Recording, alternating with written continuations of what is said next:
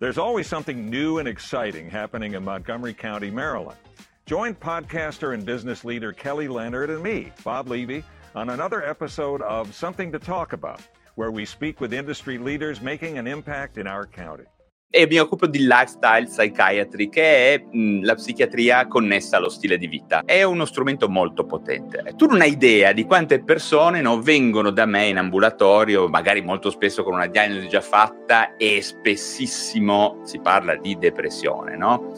Eh, che mm. è una parola su cui bisognerebbe proprio mettersi bene d'accordo. E in realtà dopo qualche tempo inizio a rendermi conto no, che si tratta di persone che eh, stanno di fatto subendo plurime fonti di stress. In particolare eh, molti di loro soffrono di eh, forme di stress nascosto, cioè di stress di cui non sono in realtà consapevoli. Ti posso assicurare che una sorgente di stress realmente ehm, presente e di cui le persone sono davvero poco consapevoli è lo stress economico. Sto parlando di persone che pensano di avere il controllo come forse un po' tutti noi abbiamo, delle nostre finanze, invece sono delle piccole barchette in un mare in tempesta, no? sperperano, si indebitano tantissimo, riescono a farsi estrarre no? anche quei pochi euro che possiedono nei modi più bizzarri, più stupidi, viene da dire centri commerciali, droghe, cibo, finanziamenti. Insomma, nessuno che abbia in testa, non ti dico il concetto di investimento, ma addirittura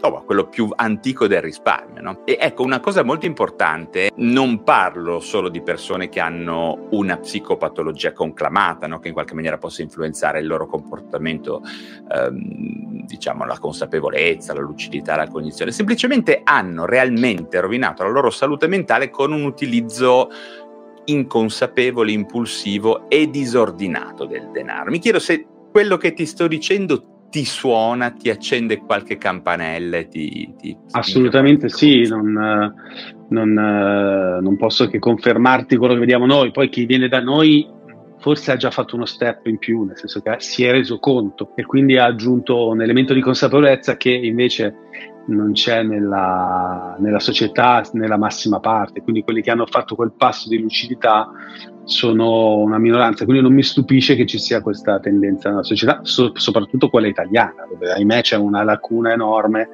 dal punto di vista della cultura finanziaria. Però ti faccio un esempio, sai cosa sta succedendo? Quello che a me preoccupa e come psichiatra soprattutto, che eh, molte di queste persone poi invece che ricevere, eh, appunto proprio perché non sono consapevoli, invece di ricevere una sorta di chiamiamola educazione finanziaria o avvicinamento eh, di consapevolezza finanziaria, no? che sono alcune cose voi, eh, di cui spesso voi parlate, no? perché eh, il vostro è un approccio finanziario un po' particolare. Mm, ci sono tante persone mm, sul web che parlano di finanza, no?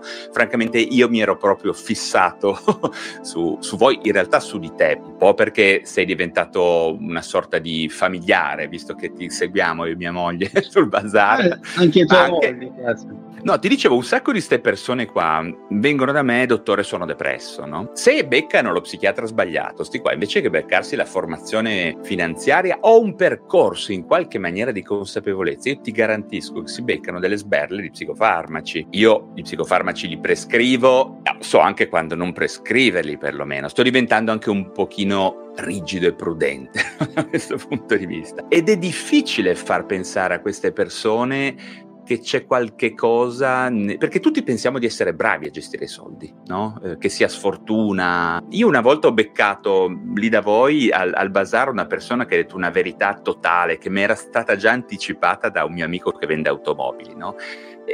Un, ora non ricordo il nome, c'era lì un ragazzo che diceva dietro ogni automob- bella automobile, automobile di lusso, ci sono dei disastri economici. Vero, vero, te lo confermo. Quando vedi le persone che hanno quei vestiti con i brand molto grossi, no? con scritto Dior, gigante, Balenciaga, le scarpe perfette, bianche, mai messe, eh, sempre c'è una, un problema psicologico, cioè quasi sempre. È difficile trovare una persona equilibrata che si ricopra di oggetti di lusso, che, che, sia occidentale. No, lo dico perché se uno studia come noi il mercato del lusso e basta osservare anche le pubblicità nei, nelle riviste, oramai il super lusso è una cosa veramente eh, dedicata quasi esclusivamente ai paesi in via di sviluppo, quei new rich, no? quindi eh, indiani, eh, li vedi dalle pubblicità, le modelle non sono più occidentali, sono quasi tutte cinesi. Sì, è vero, hanno dei tra... Sì, sì, sì, è vero. Eh, perché i, sì, i clienti del, del, super lusso sono quasi tutti, non sono più occidentali, gli occidentali eh, non, per, li, proprio per consapevolezza di, di, di, di sul, sul, sulla vanità di certi oggetti hanno smesso e stanno smettendo di, tranne Briatore, diciamo, tutti gli altri sono rimasti. non ho niente contro chi possiede beni di lusso, però nella mia esperienza personale, quando, cioè, diffido sempre perché so che. E che eh, ci sono troppi beni di lusso intorno a noi, fra virgolette. Tu, vabbè, qua Chiave è anche un posto particolare, ma io vedo un quantitativo di Porsche, no? Eh, esagerato Beh. e ti garantisco che allora io com- eh, ti faccio un esempio no? perché poi la questione mh, dell'indebitamento è uno dei punti anche molto importanti no? io come sono un medico una Porsche potrei comprarmela ok eh, guadagno eh, molto meno di, di, di, di, molte altre persone sicuramente perché come sai medici in Italia io l'ho posseduta una Porsche io l'ho posseduta una Porsche sì voilà voilà voilà vedi ecco ma, ma, tu magari sei, hai anche non so eh, mi sembra voi avete un'azienda azienda, insomma voi siete in un'altra ottica. Io sono un... E a me piaceva andare in moto in pista, no? Io il culo sai che me lo facevano sui mezzi gli idraulici. Ho detto, io poi ho iniziato a dire, ah. guarda, no, sono un medico, non sono mica un idraulico.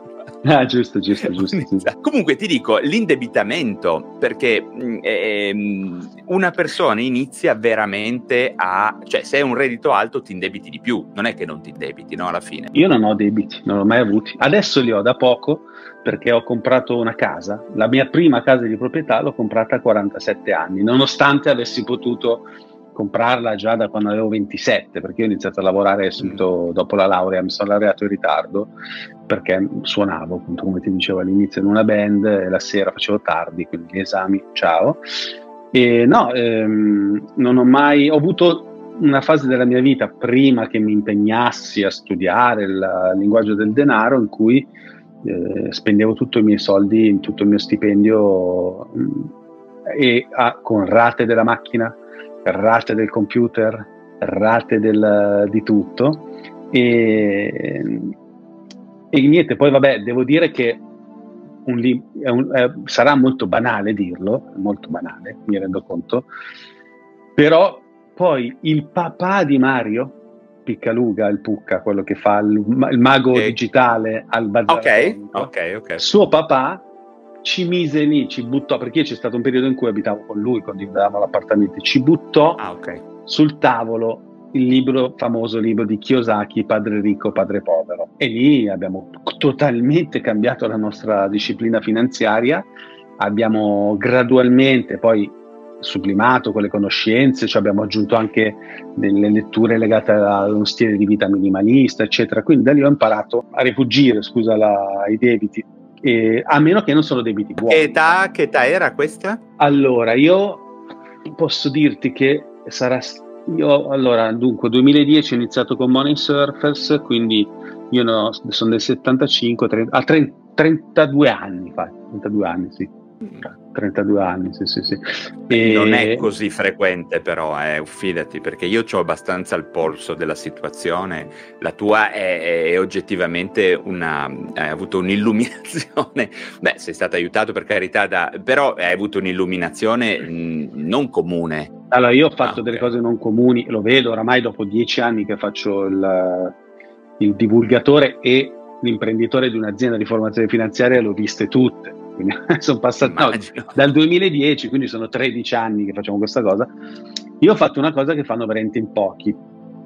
Dopo la lettura di quel libro e dopo la separazione eh, con la mia compagna di allora, da che ero manager di successo, tra virgolette, perché avevo già uno stipendio sopra i 2500 euro, laureato tre anni fuori corso, quindi non, ero, non sono mai stato un secchione, però ero bravo cioè, a fare le cose che mi, che mi, venivano richieste. Lavoravo alla 3, la compagnia dei cellulari. In, sono entrato come stagista, sono uscito come marketing manager con tre dipendenti sotto, in gestione tutta la parte dei contenuti multimedia delle, dei cellulari della 3 e eh, me ne sono andato dal lavoro, mi sono licenziato con una buona uscita da un anno e mezzo, quindi più o meno 30.000 euro, 35.000 euro.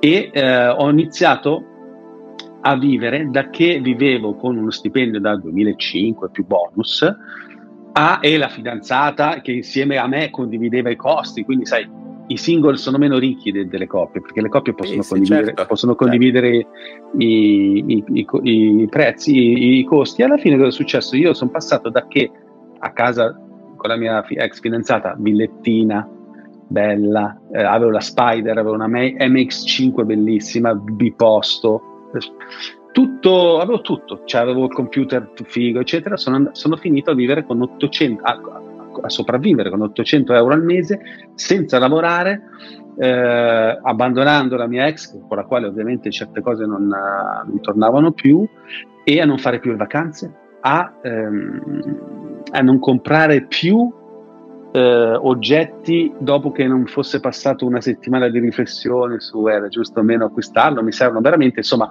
ho cambiato totalmente stile di vita grazie alla lettura di quel libro, ma anche alla lettura di altri libri sulla, sullo stile di vita minimalista, e a tre, però a 30 e passa anni. Cioè, non è che l'ho fatto da ragazzino e soprattutto già con uno status di un certo tipo nascondendo tutto ai miei genitori, perché anche se ero grande, però non ci avrebbero mai, non mi avrebbero mai supportato. Mi detto, beh, Davide è pazzo, mi avrebbero mandato veramente qualcuno, perché comunque quella è la cosa più difficile. Pensa che lo vedo oramai da imprenditore, quanta fatica faccio, eh, tant'è che oramai ho smesso, non ci provo più, a convincere le persone di talento a venire a lavorare per noi che abbiano già un lavoro in un'azienda ben stabilita, tipo una banca, eccetera. Perché le persone normalmente e, rinunciano a un lavoro che è il lavoro dei suoi desideri, dei propri desideri, perché noi abbiamo tutto dei valori, abbiamo uno stile di, di lavoro diverso da quello di una banca. Cioè abbiamo, da noi puoi venire col cane, c'è la meditation room, insomma facciamo ritiri nei monasteri, insomma non c'è dress code, non c'è obbligo di presenza, insomma non per tutti, diciamo. E, e, praticamente cosa succede? Che non vengono perché la gente ha paura. Le persone, la maggior parte delle persone ha paura di andare incontro all'ignoto, quando invece andare incontro all'ignoto è proprio il segreto, come dico io, per uh, sollecitare gli dei e, e, dare le, e dare le chance agli dei di aiutarci e di avere culo nella vita. Chiaro che se nessuno si sposta da quello che ha perché ah, la banca mi, mi paga cioè con la banca mi posso permettere di pagare un tasso più basso sulle rate del mutuo, capito? E quindi rimarrei sì, ma, la vita. Davide, fammi, fammi, capire una cosa.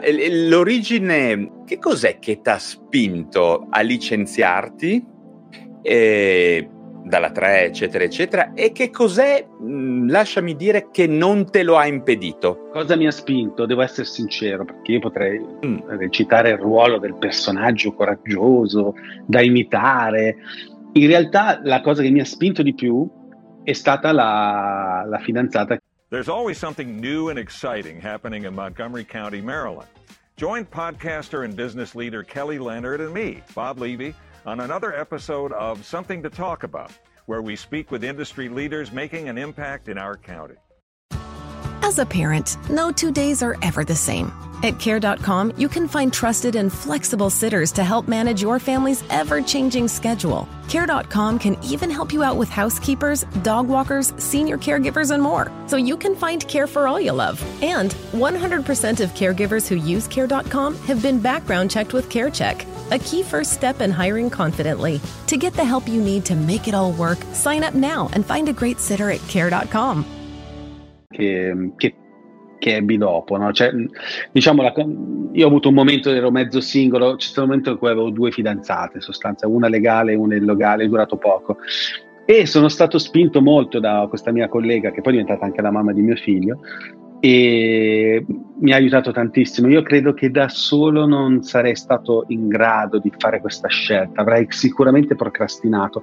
Quindi insieme a lei invece, lei mi ha, dat- lei mi ha proprio detto, guarda, mi conosceva bene, mi ha detto, guarda, questa è l'opportunità della tua vita, non ti torna più indietro. La ringrazio ancora adesso, anche pubblicamente, di fronte a questi schermi, nonostante adesso non siamo più insieme, perché comunque quel consiglio, quel, più che un consiglio, poi io faccio sempre di solito di testa mia, però quell'appoggiarsi, quella darmi eh, quella motivazione mi ha aiutato a fare questa scelta. Poi un'altra cosa che mi ha fatto fare la scelta in maniera così leggera, stiamo parlando di un lavoro a tempo indeterminato nel 2008, così non mi ricordo più, a 2000 e passa euro, quindi vuol dire che adesso sarebbe un lavoro da più di 3000, eh, in un'azienda, una multinazionale dove non avevo obbligo di niente, ero il capo, cioè potevo fare quello che volevo e avevo delle responsabilità, certo, ma ero bravo perché mi veniva bene quello che facevo, quindi era proprio una zona di comfort enorme, cioè nel senso non è che ero andato via, ma poi mi ero trattato bene, rispettavo il mio capo, cioè era tutto perfetto.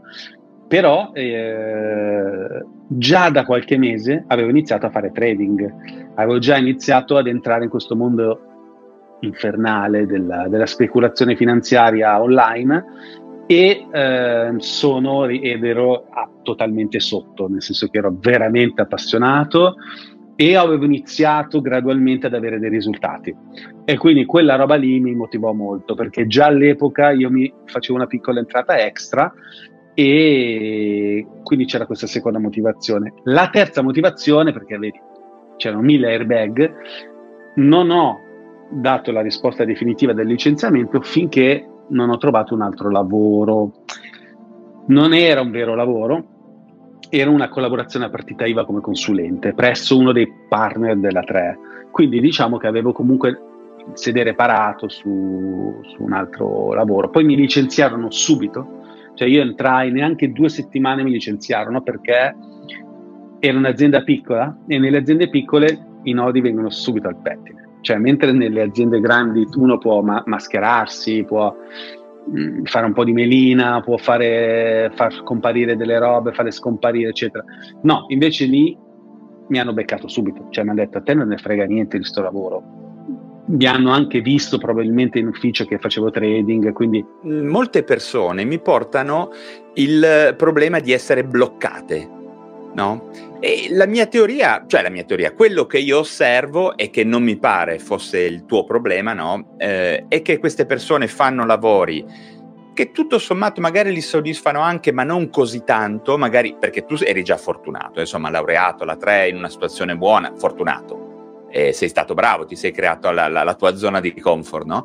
Molte sì. persone invece fanno lavori che non piacciono, eh, si ritrovano poi a avere soddisfazioni totalmente esterne, no? Quelle che si chiamano dopaminiche, quindi um, mangiano male, uh, appunto spendono, si indebitano, vanno alla ricerca di soddisfazioni di questo genere questo sostanzialmente li lega, si indebitano soprattutto, li lega ancora di più al lavoro e queste dipendenze alla fine ti bloccano, no? perché appunto il problema grosso della dipendenza è certo, perdere versatilità. Il, ma infatti eh, non si può sperare di fare un eh, detournement della propria vita se non prima facendo la dieta finanziaria, cioè minimizzando il più possibile le spese, perché qualsiasi modifica della nostra carriera, soprattutto così engaging e di impatto come quello che ho fatto io, sicuramente passa dall'incertezza.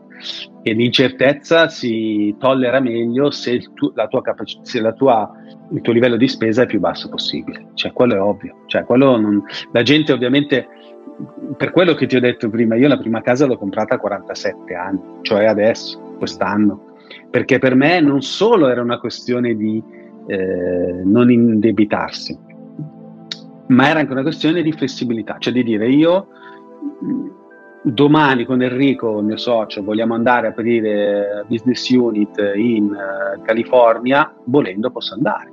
Abbiamo cambiato cinque nazioni diverse con Money Surface, Malta, San Marino, Svizzera, Italia, cioè, eh, Belgio, eh, perché non avevo una casa di proprietà.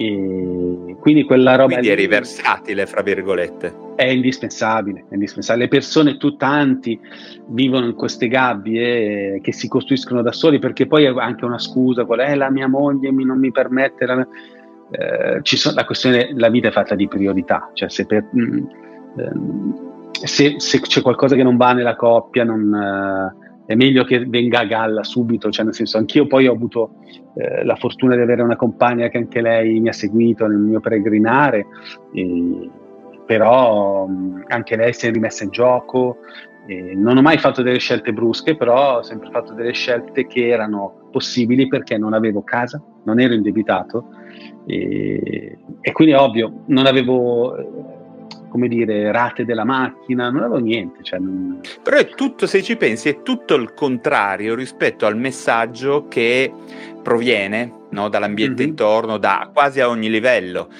perché quello che tu stai dicendo è, è, è fantascienza, no? Qua in Italia, da un certo punto di vista. Ripeto, io vedo persone che sta, ma tante, eh, sto parlando di persone che non stanno bene, quindi persone che vengono a chiedere un aiuto medico addirittura.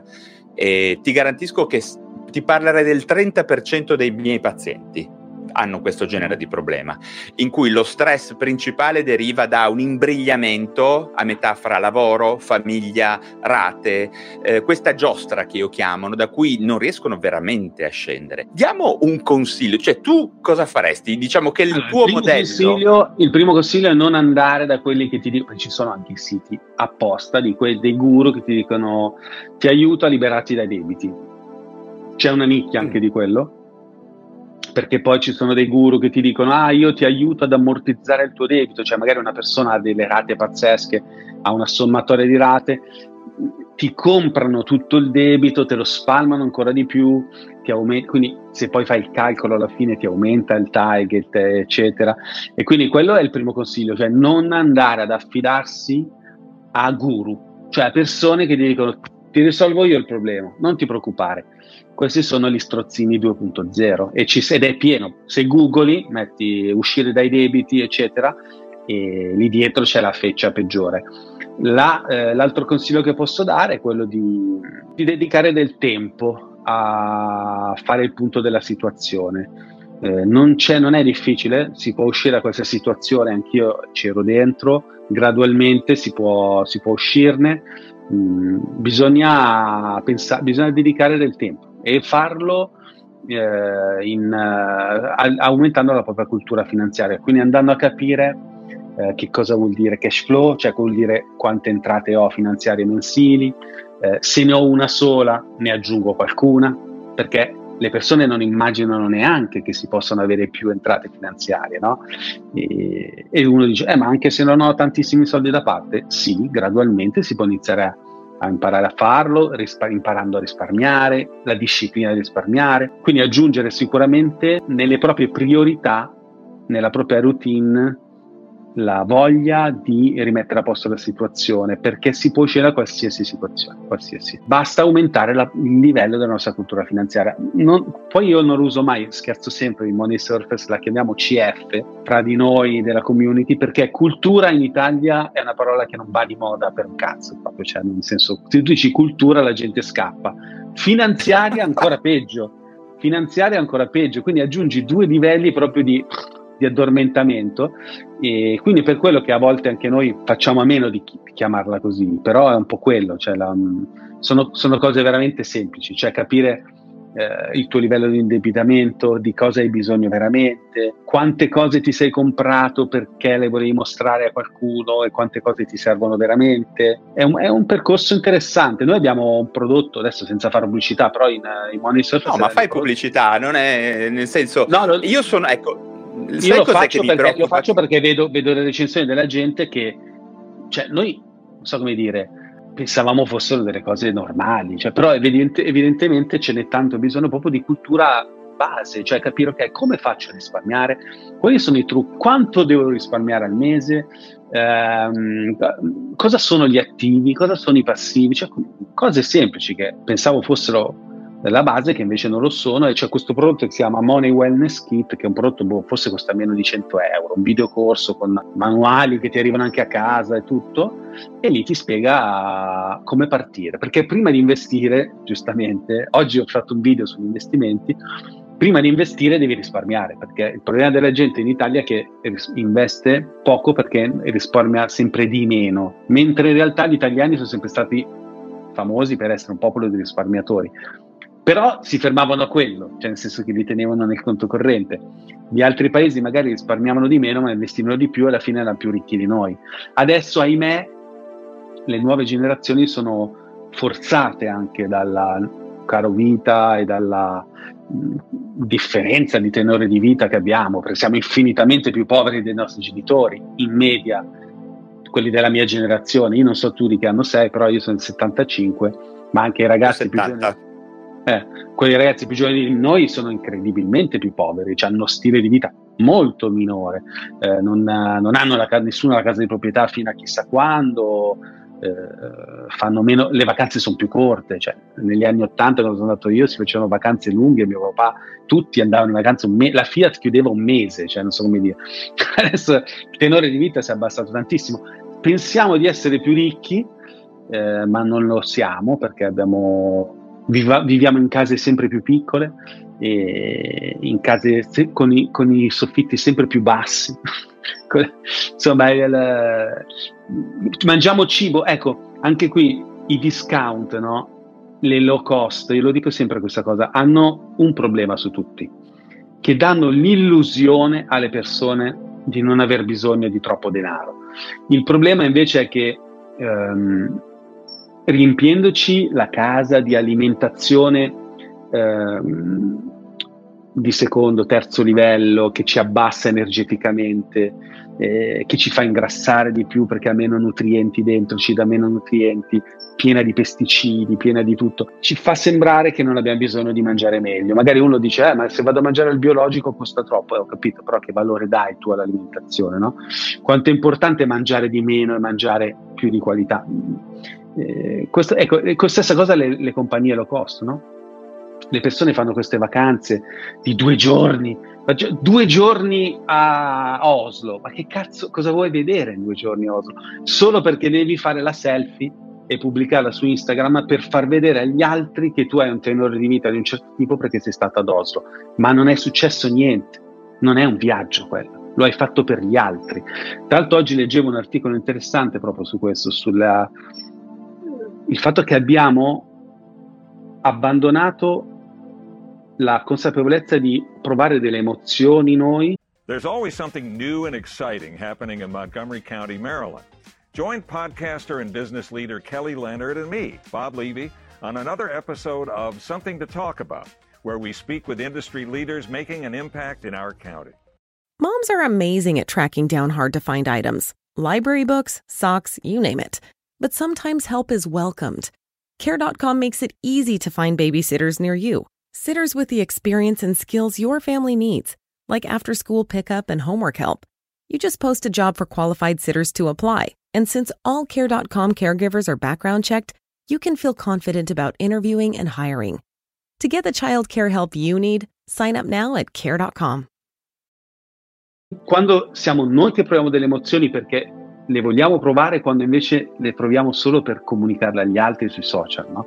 E questo qua è un esempio classico, cioè le low cost sembra che abbiano liber- le compagnie low cost sembra che abbiano liberato le persone che possono fare viaggi che prima non potevano fare, ma non sono veri viaggi, mi spiace. Cioè due giorni, un weekend in una capitale europea è inutile, è inutile. serve solo al tuo ego e ai tuoi amici per far vedere che sei andato lì non si impara niente, non serve a niente, cioè, piuttosto stai a casa tua, leggiti un libro, così risparmi anche il tempo del, del viaggio per andare all'aeroporto. Stai parlando di una cosa che è, è, è veramente il punto della questione. Eh, alla fine tu parli di essere consapevoli di quello che si fa e di dare un valore a quello che si fa sulla base anche di conoscenze che preesistono al viaggio, che preesistono a quello che facciamo, all'approfondimento. Questo temo che sia un pochino il punto nel senso che a me viene in mente tu che ti licenzi, sì. E, eh, ma non mi viene in mente tu che ti licenzi per non fare un cazzo, diciamo, mi viene in mente tu che ti licenzi, immagino per formarti con delle idee in testa, non so, dai sì. la sensazione di avere un frullatore, no? Tu nella testa sì, io, che gira.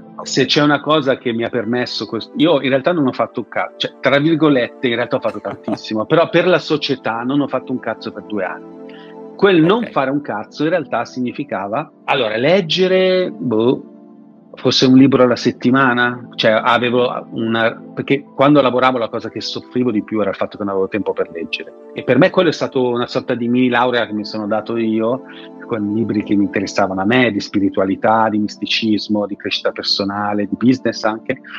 Quei due anni lì io ho letto ad una velocità ed un'intensità tale che veramente è stata quasi una mini laurea che mi sono dato, no? anche filosofia, eccetera. E eh, mi sono licenziato ed è stato quello il mio Luna Park, cioè quello di avere tutto il tempo disponibile per leggere. E nonostante avessi intorno a me amici, fidanzate, genitori che mi dicevano non stai facendo niente della tua vita. Io dicevo, mamma no, io leggo, studio, sto, sto, crescendo. I messaggi sì. che ti arrivavano erano sì, quelli, di fatto. Erano quelli. E quindi è ovvio che devi essere ostinato, cioè è quasi da... È una follia questo. Cioè, per la società sei un folle quando fai un'operazione di questo tipo, che sei una persona di successo in carriera, che si licenzia, va a vivere in condivisione in un appartamento in periferia coperto di libri a, a, leggere tutto il giorno e a fare trading sui mercati finanziari. Cioè, mi, mi sorprende raccontandolo adesso che qualcuno non abbia chiamato, qual, qual, non so, qualche uno aiuto. come me. Esatto, uno come te. Cioè, mi stupì. Oh, non so che fiducia mi abbiano dato, però effettivamente da fuori doveva sembrare molto strana questa cosa. Però ecco, io se non ci fossero stati quei due anni lì, non ci sarebbe stata Money Surfers, non ci sarebbe stato il Davide che sono adesso e sono stati indispensabili, sì, sì, assolutamente. La cosa che, che sono sicuro non ti mancava però era una qualche forma di passione, ok? Cioè tu trasudi quando parli... Um, lo, lo, si vede bene. Nel vostro, nel vostro format di Bazar Atomico è bello perché trabordate, non siete mai, come dire, contenuti o, o incorniciati, no? E la passione passa davvero.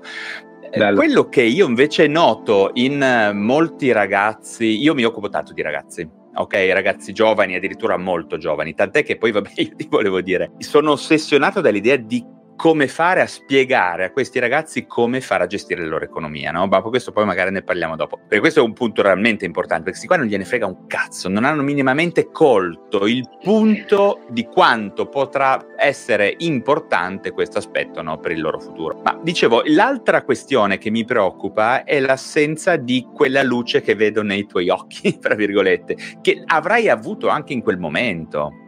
Sì, eh, ah, la passione. Allora io cioè, il momento, il giorno che mi sono licenziato, ho avuto una esperienza strana, ma forte, forte, molto forte. Fisica e metafisica assieme, nel senso che eh, me lo ricordo ancora adesso, era la prima sera, il giorno stesso avevo dato le dimissioni, quindi la, era la prima sera. Ed ero, anzi no, scusa, è il giorno in cui mi hanno licenziato. Il giorno in cui mi ha, nel lavoro successivo, quando mi hanno beccato a fare ah, okay. trading, Dopo neanche un mese il tizio mi fa, Davide, cioè, non, e finisce qua. Tanto era partita IVA, mi poteva licenziare.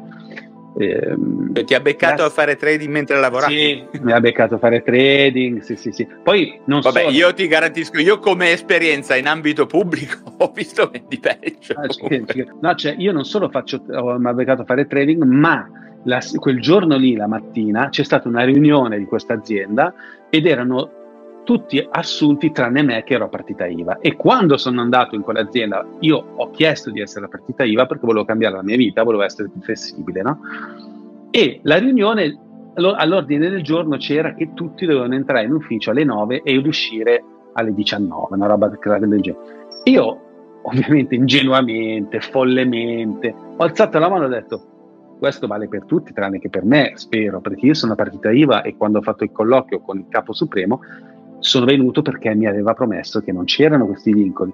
La, la, sera dopo sono stato segato, giustamente perché col senno di poi da imprenditore, primo, queste cose si dicono in privato, non si dicono davanti a tutti, secondo, cioè, non so come dire, sei appena arrivato abbassa la cresta. Quindi quando è stato il licenziamento, io lì non avevo più speranze, cioè io dovevo basarmi solo su di me, sulla mia follia di investimento nel trading, sui miei progetti, eccetera. E quindi lì sono uscito smarrito, cioè ho detto, eh, sono fottuto, chissà quanti, dopo, dopo quanti mesi, tra, tra, quanti mesi mi finiranno i soldi, eccetera. Quindi avevo uno stato di inquietudine totale, smarrimento. Mi metto a cena, ero già con dei miei amici, con, ero già lasciato con la fidanzata, convivevo con i miei amici, un appartamento al limite della fatiscenza, cioè una roba proprio, sai, bohemienne di più, una roba terribile, però quelle cose che dici mm, chi se ne fotte, no? dici sono con i miei amici, o con i miei amici, eccetera, stanno facendo l'albinello, la pasta asciutta, eccetera, e ho sentito, non era una cosa cerebrale, cioè non è stata una, come si dice, una, un ragionamento, non è stata un'idea, cioè non è stata neanche un'idea che ho avuto, oppure una speranza, niente, una cosa fisica, fisica, che è stato una sorta di boh, formicolio, è partito come un formicolio sotto i piedi, ma giuro, eh, cioè, non, sto, non, ero drogato, eh, non, stavo, non, stavo bevendo, non stavo fumando, niente, un formicolio sotto i piedi che è salito gradualmente con una sorta di dolcissima onda di calore che è salita dai, dalle ginocchia alle gambe e mi ha pervaso completamente, partendo da sotto i piedi e arrivando fino a qua. E quella sensazione lì non saprei dirti da dove sia arrivata, ma non mi è mai più capitata nella vita e quella sensazione fisica di Boh, non lo so, non ho parole per descriverla. Era una sorta di estasi, una, ma ero cosciente, eh? non, ero, non l'ho neanche detto ai miei amici che stava, la stavo percependo perché mi vergognavo, c'era una roba mia privata, no? E quella roba lì mi ha dato poi la forza di dire: no, aspetta, però io questa cosa qui è un segnale. Cioè, è evidente che qualcosa è successo nel mio corpo, se uno ci crede, nel, nella, in un universo parallelo, un angelo, una, scarica energetica da altri mondi, Qual, quella roba lì ho detto, ma no cazzo, allora vedi che cioè, eh, sei nella direzione giusta, cioè, questo è un, un, segnale. E allora tutte le volte che ho avuto dei problemi di, di, di, timori, perché poi quando uno fa una scelta personale di imprenditoriale, di incertezza, eccetera, è sicuro che avrà paura, è sicuro che andrà incontro a crisi, però mi sono sempre ricordato di quella sensazione lì. Quindi è, è stato proprio uno spartiacque. Ho detto, ok, non posso più tornare indietro. Come quando uno si chiude la porta dietro e dice, ok, non posso più tornare indietro, mai più. E quindi bisogna stare attenti anche a quello. Poi già all'epoca avevo iniziato a fare meditazione, quindi secondo me si era già un po' aperto tutto, no? E stava già eh, dentro di me svolgendosi un, una rivoluzione, insomma. La sì, meditazione è interessante, mm, sono d'accordo, è una delle cose che, di cui parlo di più sostanzialmente, mm. che mm, che ho, che ho anch'io abbracciato da molto tempo. La, la, gente pensa che gli psichiatri si occupano di persone strane, no? In realtà noi non ci occupiamo io vado dallo psichiatra, Io vado dallo psichiatra, eh? io vado dallo psichiatra. Sì, sì, ma non ci vai perché sei strano, ci vai perché magari hai voglia o scoprire qualcosa in più di te stesso o perché non stai bene. E infatti lo psichiatra si occupa di quello, cioè una persona che mi racconta una cosa come la tua, a me suscita in realtà un senso di estrema partecipazione e gioia, perché quello che tu mi racconti, è, è, a parte che ne sento va cento volte, presente quante ne sento, quindi, però la, il tuo racconto è qualcosa che nuovamente spinge in una direzione, fa trasparire passione, fa trasparire un sacco di cose positive. La cosa che veramente sto percependo in molti contesti è l'assenza di quello che tu probabilmente hai in sovrabbondanza. Cioè questa specie di energia che un po' te la sei creata, un po' te la sarai anche trovata, eh, perché diciamo che nella vita qualche cosa bravo, anche in maniera... Bravo, infatti guarda, io ho fatto, la prima volta quando cercavo lo psicologo, io mi sono subito indirizzato sulla psicosintesi di Assagioli, no? quindi ho chiuso, ah, okay. ho chiuso, il cerchio lì. Come mai? De- Come mai Assagioli? Perché sono un fan totale, cioè sono un fanboy. No, anch'io però ho tutti i libri, li ho letti tutti, anche alcuni anche due o tre volte. Boh, sai quelle cose che dice, beh, questo era o un mio maestro in un'altra vita o chi se ne fotte, cioè per me sembra c'è una sintonia incredibile. È affine, le... sei affine, ho capito. Anticipo le cose che dice dopo, cioè non so, è proprio una roba perfetta per me, perché è proprio quell'ambivalenza tra scienza e metafisica che è quella cerca... E poi rispetto a Sagioni c'è anche l'assonanza che lui era uno che amava, ehm, come dire, strutturare le cose. Cioè, uno dice, ha, fatto, ha creato proprio una struttura, il superconscio, l'ovoide, cioè era molto visivo, anche a me, con Enrico, Money Surface, siamo sempre lì a fare questi, la piramide dello yoga finanziario, il Tao della finanza personale, cioè ci diamo sempre molto visivamente dei percorsi. A Sagioli era tutto così, tutto grafici, cioè mi piaceva anche per quello, rispetto a Freud e Jung, che sono tutti e due dei ma- maestri, però molto più entropici, invece a Sagioli aveva sta roba che era tutto codificato, no? E no, te lo dico, ti ho interrotto perché c'era una persona che, uno psicologo di Bologna, credo, che mi ha sentito, mi ha visto tra l'altro in una conference all'epoca così, e mi fa, certo che i tuoi genitori devono essere molto innamorati quando sei nato, perché mi vedeva molto energetico, no? E diceva, e quindi mi ha fatto passare il messaggio che, ok, un, un, in parte è merito tuo, ma in parte è qualcosa che hai dalla nascita. Quindi quando qualcuno ha un po' meno stamina, non va neanche troppo colpe- colpevolizzato, cioè non, ognuno parte da quello che ha. Poi io questa stamina in eccesso la pago magari in altre defiance che ho nella vita, ma eccessi eccetera, eh, ehm, multipotenzialità, esuberanza, voglia di fare 3-4 cose in parallelo che mi portano poi a stati di eh, ogni tanto proprio di esaurimento, insomma, quindi però sì, penso che sia stato anche un dono della natura. Sì, un dono del, solitamente un dono dei genitori, appunto. Sì. Come ti hanno guardato, come ti hanno tenuto, come ti hanno voluto bene, sono tutte cose molto importanti.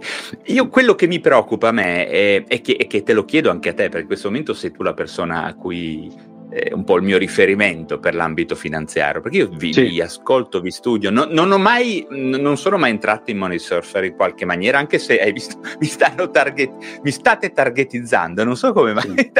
eh, perché è tutto il giorno veramente si vede... investiamo tantissimi soldi in marketing e quindi appena uno va sul sito o va sul nostro There's always something new and exciting happening in Montgomery County, Maryland. Join podcaster and business leader Kelly Leonard and me, Bob Levy, on another episode of Something to Talk About, where we speak with industry leaders making an impact in our county. Sui social viene un retargeting selvaggio. Selvaggio, sì, sì, sì, sì fortissimo. Sì, sì, sì. No, no, però vederti, beh, oltretutto siete veramente mh, accattivanti, ecco, non è che rompete il cazzo o dite quello. Grazie. Ecco, i, i, guru, i guru, ecco, molte persone, e mm. più di una, ora non voglio fare nomi, ma più di una persona ha, hanno, diciamo, ho visto fare un errore grave, cioè seguire un guru che quando sei già messo male economicamente, questo ti chiede tanti soldi Ok, non facciamo i nomi, però fra un po' mm. quelli di Dubai, hai presente quelle robe lì? sì. No, noi, noi lo ecco. diciamo sempre, cioè, testimonia che se mai qualcuno dei miei corsisti sentirà questo video, lo spero, potrà scrivere nei commenti sotto che noi ogni volta che c'è una vendita di un corso, quando qualcuno ci chiede, eh ma io sono in difficoltà perché non arrivo a fine mese, eh ma io ho già degli alti debiti, noi diciamo sempre in diretta davanti a tutti, non comprare il nostro corso. Prima di comprare il corso, pigliati il libro, La felicità fa i soldi, leggitelo, metti in pratica le cose che ci sono lì, eh, magari prenditi un manualetto tipo Money Wellness Kit che costa 50 euro, ma non comprare un corso di investimento, di trading, eh, di business, no, prima c'è un'altra cosa e non mi interessa, non voglio i tuoi soldi, questo lo diciamo davanti a tutti, perché credo, poi io ho un background molto, come dire, esoterico, quindi io non voglio attrarre persone disperate, perché quella disperazione in qualche modo so che poi ah, dovrò averci che fare. Eh, quindi preferisco magari vendere qualche corso in meno, ma venderlo alle persone che so che sono pronte per applicarlo, che lo faranno con leggerezza e che porteranno a casa i risultati e che non mi malediranno perché quei soldi lì sono que- l'ennesimo debito che hanno dovuto accendere, quindi quella roba lì poi ti torna addosso. Io lo dico a tutti i guru, se mi, se mi ascoltate, se volete vivere più sereni, non eh, selezionate voi i vostri clienti, cioè il contrario, non dovete essere selezionati dai clienti, ma siate esigenti. se è una, se una, cer- eh, se è una certa comunicazione attiri inevitabilmente alcune persone, sì, no? certo, Perché, certo, ripeto, sì. non voglio fare nomi, ma ce ne sono due o tre veramente agghiaccianti, eh, che trattano male, no? Quelli che tipo un po' alla Fred Merenda 2.0, no? Quelle cose lì. Sì. Però hanno efficacia. In Italia, perché... in Italia purtroppo funzionano tanto e, boh, magari per qualcuno può essere anche utile. Cioè, non, forse io e te non risuoniamo con quei codici, non è detto che non siano utili per altri. Sì, io ne ho, ne ho, beccato uno che ha preso uno di sti, di, di sti corsi qua e insomma è, mm, non so, mi ha colpito per il percorso che ha fatto. Eh, mi, ha, mi, ha, portato a vedere questa specie di, di, di, insomma, col telefono, sono videocorsi e poi ti arrivava una specie di plico con gli anelli, no? Eh, eh, insomma, a parte alcune banalità, eccetera, ma ehm, sono corsi destinati a frustrare le persone anche perché ti propongono, cioè hanno delle premesse che sono totalmente realistiche. Sì, tra l'altro... Cioè tu dal mese prossimo devi guadagnare 30.000 euro. Esatto, Finito. no, no, ma ti dirò, di più, dire? ti dirò di più, parte ancora prima, parte ancora prima. Quanto devastante può essere, quanto meschino e quanto non etico può essere ve- impostare una comunicazione come quella che succede per tanti miei colleghi guru finanziari, eccetera, impostarla sul senso di colpa, cioè di dire, ah, ma tu eh, vivi solo del tuo stipendio? Sei un pirla, sei uno sfigato. Ah, ma tu ehm, ehm, hai, hai il posto fisso? Ah, sei una merda. Ah, ma tu hai comprato la casa? Eh, sei un coglione. Ha, io porto la mia testimonianza. Io ti dico, guarda, io ho fatto così, su di me ha funzionato e poi soprattutto noi diamo rispetto a chiunque. Se qualcuno ha un lavoro, è una persona che non ruba, che non, uh, non chiede l'elemosina, è una persona che mantiene la famiglia, è una persona rispettabile. Io sono, ho un'altissima reputazione di chi lavora e ho un'altissima disponibilità per chi vuole migliorare le frequenze del proprio lavoro e migliorare la propria carriera perché ne sente l'esigenza. Ma se io devo instillarti un bisogno, se non lo senti, giocando sui sensi di colpa, sono una merda. Cioè, sono una persona, sono una, una, una, come si dice, una persona, una, come si dice quando cerchi di modificare la testa? Ah, manipolatore. Un manipolatore, sono un manipolatore. Cioè, è quello, e tra l'altro ci sono proprio dei guru che ti dicono ah, come manipolare i tuoi clienti, cioè ci sono addirittura dei corsi che spiegano come farlo. No? E tu puoi fare quello che vuoi, puoi manipolare chi vuoi, ma sappi che poi verrai manipolato. Cioè tutto ciò che dai ricevi. Quindi ehm, questa cosa di stillare dei sensi di colpa nel eh, creare dei, dei bisogni che delle persone magari non hanno. Delle persone sono serene, hanno il loro lavoro, sì, sembra quasi che, che, vogliano instillare più che dei bisogni l'insoddisfazione, no? che è esatto. un po' forse il fine ultimo della pubblicità, no? perché se uno esatto. È soddisfatto di quello che cazzo ha, esatto, eh, cioè, è l'insoddisfazione il primo gradino, no? poi per la vendita, tutto sommato.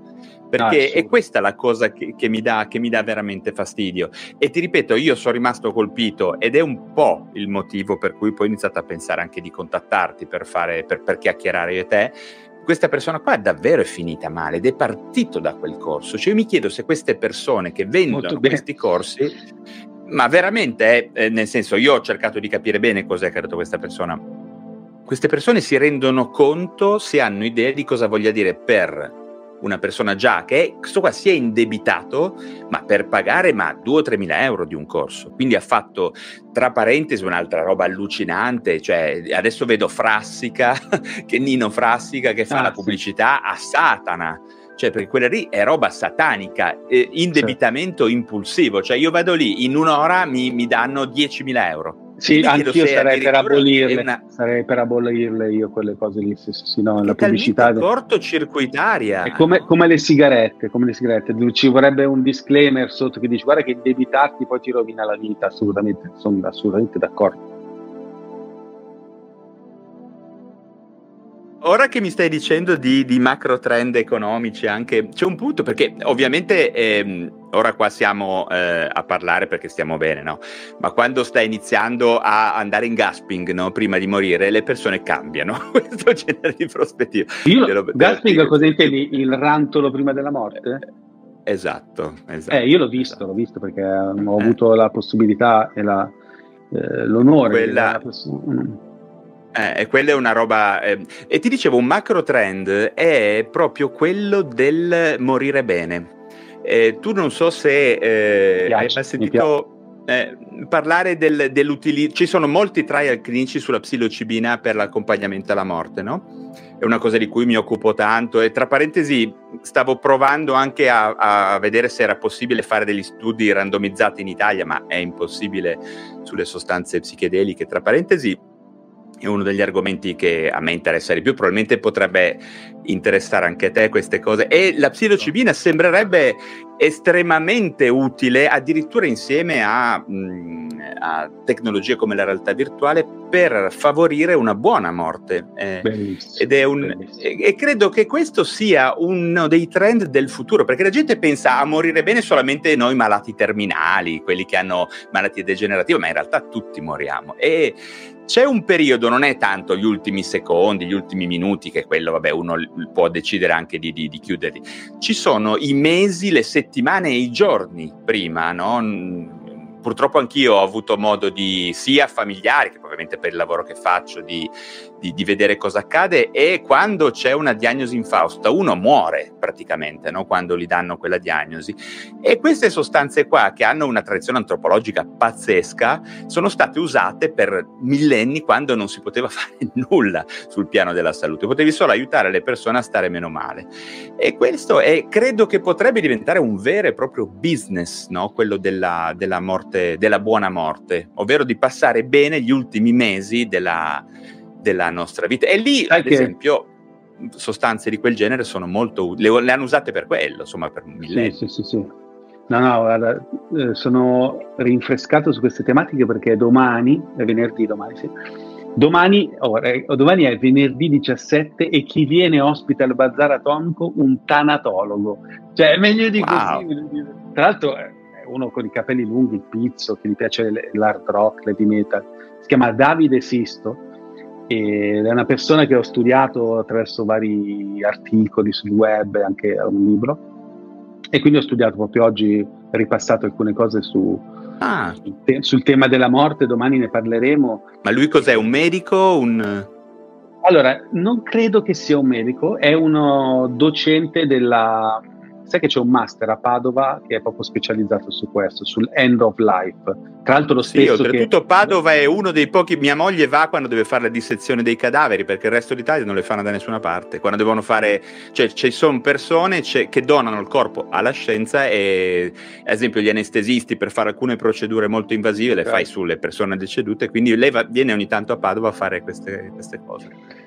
E, no, no, no, quello che dici tu sicuro, cioè, io spero che ci sia quando mi servirà a me perché eh, la trovo veramente quello... Ecco, quello In realtà c'è già adesso, eh, nel senso che poi ehm, eh, insomma c'è tutto un sottobosco di queste cose qua okay. che insomma in medicina abbiamo sì, ci sono, ci sono, davvero molte. Io, ad esempio, conosco un gruppo, ecco, ma per parlare di cose pseudo legali, io conosco un gruppo di Torino. Non so se hai sentito parlare di Psicore. Alessandro no. Novazio. Eh, no. sono persone che fanno esperienze psichedeliche, però misurandosi, facendosi. Io sono andato a intervistarlo mm. un giorno. Ehm, eh, quello è una persona che, che potrebbe interessarti. Ehm, quel gruppo lì sono davvero. e hanno intorno a loro quelli che coltivano, eh, quelli che processano, quelli che le testano e stanno cercando di lavorare con, con, con i medici, ovviamente non ci riescono, eh, perché insomma noi medici non brilliamo per spirito di avventura. Ecco, un tempo Beh, in, Australia, in, Australia, hanno legalizzato per fini terapeutici per, contro la depressione sì. sia l'LSD che la psilocibina, però sì, con una marea di... Eh, una tieni conto di... che stiamo parlando di, con una marea di, di, di limitazioni. Tu ah, hai mai, dovresti andare a vedere, mh, mm, magari lo conosci già, uno, uno studioso si chiama David J. Nutt eh, che è un inglese, che è, ogni tot rivede l, le sostanze, la pericolosità delle sostanze, no? okay. tenendo conto di tutte le dimensioni biopsicosociali. No? Eh, sì. Non ti dico qual è la sostanza al primo posto, perché se no non lo vai a L'alcol. vedere. Ma L'alcol. certo.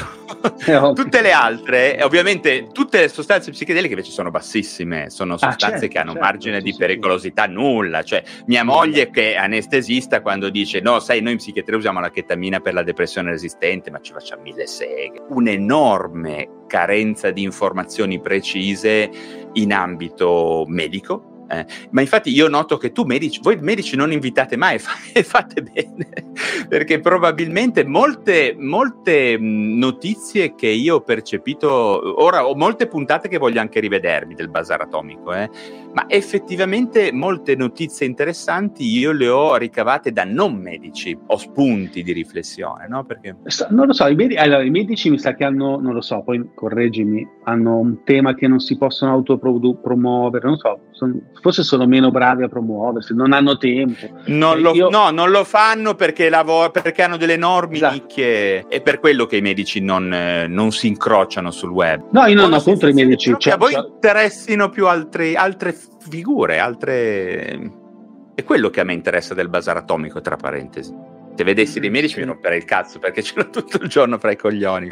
No, allora, non lo so, cioè, boh, abbiamo invitato una, una, un nutrizionista non mi ricordo come si chiama quel ragazzo con i capelli lunghi neri.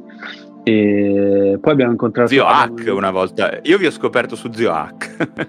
Bene. E... No, no, no. No, mi è molto simpatico. Siamo amici, eh? Siamo amici Zio Hack.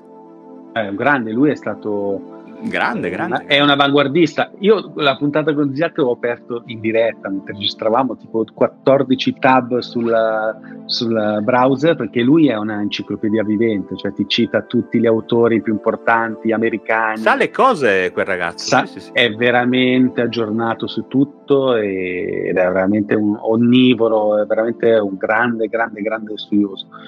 No, sui medici io non ho niente contro. Adesso mi fai questa domanda, francamente non, non saprei dire. È molto. Allora, ehm, è un progetto che non ha mai avuto e mai deve, dovrà avere eh, troppo ragionamento sopra. Cioè è tutto intuito, è tutto eh, istinto, è tutto, ah, quello, sì, lui, lui, lui, c'è qualcosa. Io se invito qualcuno è perché eh, ho voglia di incontrarlo. Cioè, non, non, non, ti so dire, non c'è una strategia dietro. Infatti, se, ovviamente, se uno guarda le puntate, non, saranno poi posteri a capire se c'è un fil rouge perché dalla, in realtà dalla... io lo, lo, lo, sto intravedendo eh. perché vedo mh, beh, a parte che sono persone eh, assolutamente mh, non so come definire beh, intelligenti tutte tutte trasversali tutte che portano una contaminazione pazzesca in quello che fanno. Cioè, il medico, ti faccio un esempio, il medico arriva, sai, molto verticale sulla sua specializzazione solitamente, quindi è un po' quello che... E poi spesso i medici non sanno neanche parlare, l'abbiamo visto nella pandemia, abbiamo visto dire delle cazzate atomiche dette male, oltre a delle cazzate atomiche, esatto.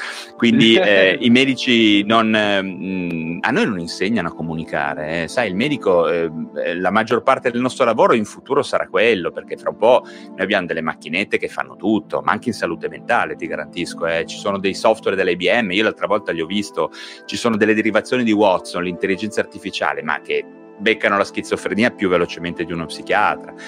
A quel punto quello che dovrebbe restare per un medico è proprio la capacità empatica di comunicazione, um, di motivare, saper ca- far cambiare le persone perché quello di cui stiamo parlando stasera di fatto è quello, non è tanto avere le informazioni, certo è anche importante avere le informazioni, ma la cosa che a me piace di quello che fate voi è che ogni volta che io ho ascoltato una vostra puntata sono un po' cambiato.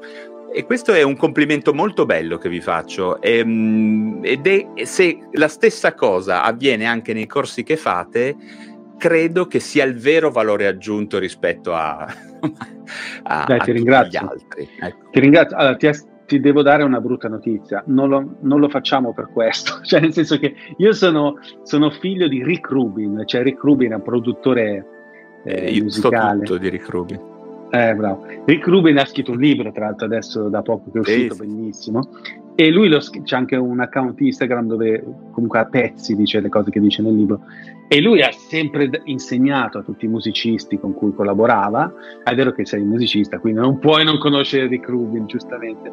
Dice, non dovete mai... Qua a Genova si dice, tu vuoi insegnare al culo a esatto. cagare. Esatto, esatto. esatto. Ah, e quindi alla fine cosa succede? Lui dice: Guarda, la, se c'è una regola che io ho insegnato o comunque ho condiviso e ho eh, apportato al mio lavoro, è sempre stata quella di non pensare mai al pubblico, di eh, seguire eh, l'eccitazione e quanto più dall'altra parte, quanto più dentro di noi ci sentiamo insicuri eh, nel fare, nel percorrere quella strada, tanto più è quella giusta. E, mh, non curandosi del pubblico. Quindi tu mi dici questo, mi lusinga tantissimo. Eh, da una parte probabilmente eh, non, cioè, è bello perché vuol dire che, che, che, che, funziona, mi stupisce perché devo dire che veramente non è un progetto che è fatto per il pubblico, ma è veramente due microfoni accesi con due persone che si parlano. Mentre invece Money Surface è tutt'altra cosa. Money Surface invece è proprio tutto scientificamente calcolato affinché le persone ottengano dei risultati perché i, costi, i corsi sono costosi e dietro c'è un'azienda intera un sacco di stipendi, uffici, infrastrutture, tecniche, processi, software, eh, sale meeting, teatri. Abbiamo appena fatto un evento da 1500 persone al Teatro dal Verme. Cioè è una macchina grossa, Monesto d'Ortez, quindi è costosa. La formazione eh, costa. E lì invece Ah, quello ah. dove c'erano Gennaro Romagnoli e Ric Dufer, che io li ho beccati due giorni dopo mi ha raccontato di una roba pazzesca che avete fatto. Sì, no, una roba clamorosa. Cioè, adesso non dovrei dirmelo da solo, però è stata veramente una cosa storica. No, me l'hanno detto loro. Sì, eh, sono gra- ringraziali. Beh, loro sono stati fenomenali. Cioè, io li ho ascoltati ed ero estasiato perché non ci siamo mai preparati niente. Non sapevo cosa avrebbero detto e non sapevo se si sposava, se si contraddiceva rispetto a quello che dicevo io, e se, se era una ripetizione rispetto a quello che dicevo io, se invece, invece è stato perfetto e non, ed è stato veramente bello. Però ecco lì, ecco, quell'evento lì è costato tanti soldi, cioè nel senso, quindi no, i corsi costano, fare corsi costa, e quindi lì invece, per fortuna, in 13 anni abbiamo organizzato la macchina affinché non c'è possibilità che uno compri un corso, lo applichi e non ottenga risultati. È impossibile. Tant'è che diamo addirittura la garanzia in profitto rimborsati perché abbiamo un team che ti segue dall'inizio alla fine, abbiamo le tecniche che prima di venderle le proviamo per anni, abbiamo insomma mm, lì è diverso, lì è tutto organizzato affinché il cliente si senta tranquillo e porti a casa i risultati. Il bazar atomico invece è l'opposto, cioè nella vita è così come il Tao, no? bisogna avere due progetti, secondo me, uno proprio anarchico e l'altro un po' più mentale. E... C'entra Però... secondo te il bazar atomico con eh, il pezzo di vita che hai fatto prima in cui suonavi? Ha qualche attinenza con quello? Ma allora, eh, tutto c'entra, nel senso che io le, lo dico sempre alle persone, no? il lavoro che stai facendo adesso va bene, finché non lo amerai non lo non lo lascerai eh, non lo lascerai. Cioè devi imparare ad apprezzare quello che hai e, perché comunque ti sta dando qualcosa e se non lo vivi con passione, anche se non ti piace, non, non, potrai portarti a casa quel buono che ti può dare, che può essere anche esperienze negative. E, no, beh, io non lo so, io beh, c'è il microfono, la stessa cosa. Beh, l'SM7, che... no? Rick Rubin, Red Hot, l'avevi preso per quello? Esatto, cioè il microfono, tu scherzi, però il microfono è un po' il, forse il trade union di tutti i miei lavori, cioè alla fine il microfono. Pensa che persino quando lavoravo, lavoravo da tre avevo il microfono perché la faccio corta perché non voglio annoiarti, però sono finito a fare un No, format. invece mi interessa proprio sta cosa. Ah, no, io allora lì mh, mm, già avevo iniziato a meditare. Quando ho iniziato a meditare tutte le cose sono accadute, nel senso che finché uno secondo me non medita rimane troppo nella zona di comfort e non succede niente. Avevo iniziato a meditare, ho iniziato a essere più coraggioso, più spontaneo, meno curante degli altri, più, più diretto. E quindi era, si è sparsa la voce che io suonavo, perché prima invece me lo tenevo per me, invece ho iniziato a far capire che io avevo anche quest'altro progetto, eccetera, prima mi vergognavo. E allora eh, la voce era girata e si trattava di cercare un manager che si occupava dei contenuti musicali della 3. Prima, nella, pre, nella preistoria del, del digitale, erano, non c'era internet sul cellulare, pensa quanto sono vecchio, c'erano i portali degli operatori telefonici, quindi la team aveva il suo, Vodafone aveva il suo, 3 aveva il suo. Noi avevamo il portale più frequentato d'Italia perché avevamo questi cellulari molto avanzati, UMTS 3G, no? e la gente spendeva 3 4, 5 euro per avere una suoneria un, che fosse un pezzo di una canzone famosa. Adesso non va più di moda sta roba, però negli anni 2000 funzionava di brutto, tant'è che noi facciamo milioni di euro queste cazzo di suonerie. E serviva qualcuno che gestisse questo business, che avesse una conoscenza musicale di un certo tipo abbinata a una conoscenza manageriale non so da dove mi, mi hanno beccato, perché io ero in un'altra sezione completa dell'azienda, sono venuti a, a bussarmi alle spalle dicendo guarda c'è questa opportunità, vuoi venire? Io non ci credevo, ho detto vabbè ovvio, cioè, se non prendete me non c'è nessun Era altro. e sono io quello, raga. E infatti mi hanno preso ed è andata benissimo e um, pensa che lì gradualmente poi mi sono preso, messo a mio agio e nelle aziende c'è la intranet, cioè l'internet delle aziende, cioè quindi dei contenuti dedicati solo ai dipendenti. E lì per, uh, si era sparsa la voce che io ero appassionato di musica, allora mi ha detto Davide, ma perché non fai un contenuto per la intranet di intrattenimento e di cultura musicale? Ho detto sì, dai, va bene, figata. Era in orario di lavoro, quindi nel senso assolutamente sì. E quindi lì, ho, anche lì, vedi, ho iniziato a fare il divulgatore, a immaginare un format che unisse la musica ai cellulari, eccetera. E il mio capo, il capo supremo di all'epoca, quindi quello che stava sotto l'amministratore delegato, era diventato talmente fan di quel format lì che me l'ha messo sul portale della, della 3. Quindi praticamente l'ha messo open su tutti, quindi lo vedevano milioni di persone. E, e, quindi anche alla 3, quando facevo il manager, alla fine avevo questo lavoro che è la stessa cosa che faccio adesso. E ti do di più, se tu vai su YouTube e metti Davide Sada, c'è un mio vecchio canale che non sto seguendo più, e tu vedi che io lì all'epoca, quando lavoravo per la 3, facevo quella roba che ti ho appena detto, ho intervistato il cantante dei Depeche Mode, che è stata a Sanremo settimana scorsa, gli Air, eh, Ben Harper, tutti i cantanti italiani, quelli figli, perché io, eh, After Hours, Marlene Kunz, tutti passavano dal mio format perché? Perché noi facevamo guadagnare soldi alle case discografiche. Mentre i giornalisti, sì, però li vedi dopo un po', magari gli effetti. Noi invece, se tu mi facevi intervistare il cantante dei Depeche Mode, io ti mettevo i Depeche Mode in prima pagina sul cellulare. Questo faceva la differenza di centinaia di migliaia di euro di incassi di suonerie. E quindi io andavo a fare le interviste alle superstar e c'ero io e quello del Corriere, io e quello di Vanity Fair. E, ehm, e, quindi ho fatto il bazar già all'epoca, insomma, intervistavo già la gente, anche quando facevo il manager. Veramente incredibile, forte sì. questa cosa. Ma ehm, se, alla fine tu non è che vorresti fare il musicista, no? Non ti interessa? Allora, eh, interessante questa domanda. Eh, è stata una presa da... Ci penso sempre. Allora, io ho smesso di suonare totalmente da, da 100, 150, perché per me era proprio quella doveva essere la mia via, il momento in cui ho, ho smesso di suonare con la band, cioè quando ho chiuso il gruppo, ho invitato la mia band, siamo stati insieme tanti anni, eh, abbiamo anche inciso un. Com'era il vostro, il vostro nome?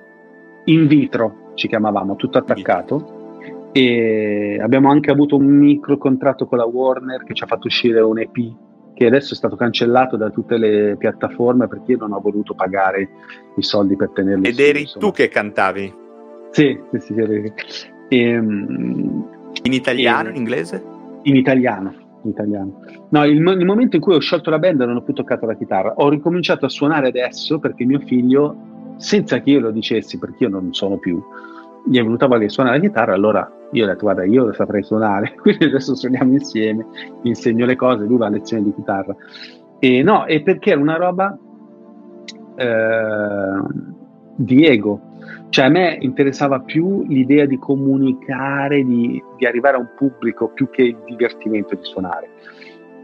Infatti a me non... Cioè, però una parte di me con gli anni ha capito che in realtà quelle volte in cui magicamente si suonava bene assieme ho raggiunto dei livelli di benessere che cioè, nessun psichedelico ti può dare, cioè nessuna droga ti può dare, tu lo sai, no? Quando suoni in una band le cose funzionano e lo fai non per il successo, non per raggiungere degli obiettivi secondari, ma lo fai perché ti stai divertendo. A me non è successo tante volte perché ero troppo eh, ambizioso cioè, per me la musica era un lavoro, cioè devi dire, ok ragazzi, dobbiamo scrivere più canzoni, ok, vedete, va di moda questo, cambiamo genere, elettronica, aggiungiamo l'elettronica. Era tutta una roba di carriera, cioè, e infatti non ha funzionato. Non ha funzionato perché non, la gente lo sente, è proprio come dice Eric Rubin, era tutto votato al pubblico, non era una cosa che io facevo intimamente.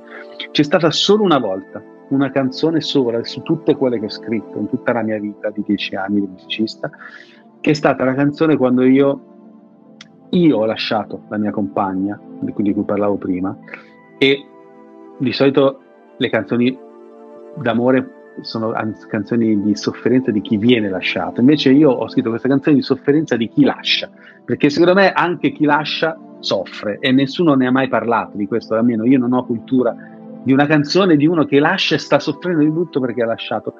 Era di una sincerità quella canzone, che ho, eh, è stata la prima volta nella mia vita che ho scritto una canzone perché ne avevo bisogno, perché dentro di me lo devo fare per eh, sublimare questa emozione.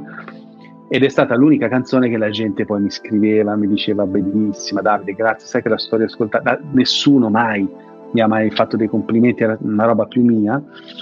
Tant'è che poi anche un cantante che adesso non, non, opera più tanto, che si chiama Lele Battista, che è stato uno che ha lavorato anche con Morgan, ha lavorato anche a X Factor tra l'altro, lui ha voluto fare un duetto di questa canzone perché gli piaceva. E quello è stato un esempio di cosa, di cosa vuol dire in qualsiasi campo mettersi perché lo faresti anche gratis e perché, come dice Bukowski, è una questione di vita o di morte. Cioè, se non ti scoppia il cuore, se non stai male, se non lo fai, non farlo. C'è una poesia bellissima, l'ho letta all'ultimo episodio del, del Bazar. Che sì, l'ho ascoltato quell'episodio. Ah, sì, sì, l'ho ascoltato. Esatto. E quella roba lì è proprio da lì ho capito che veramente è proprio così. Cioè, se una roba non, non, ti sgorga in maniera spontanea, non farla. Ci sarà sempre qualcuno che la fa meglio di te perché la sta facendo per una questione di vita o di morte. Cioè. D'altra parte, la musica è una roba che non so, beh, io lo sento nella tua voce, qualcosa che se ti prende bene una volta è difficile, poi è proprio un poltergeist, è un, un come si chiama? Un, c'era quel film de, che non, non riesce a sbarazzartene, no? Sì, eh, sì, il Babadook, no? Il Babadook, sì, c'era una storia horror, no? Che se ti entra dentro questa roba, io ti dico, mh, mm, vabbè, qua non, io sono sostanzialmente, non ho mai mollato la musica, ho, ho lavorato per altri per tanto tempo, perché però io dovessi dirti cos'è che vorrei fare più di tutto, no?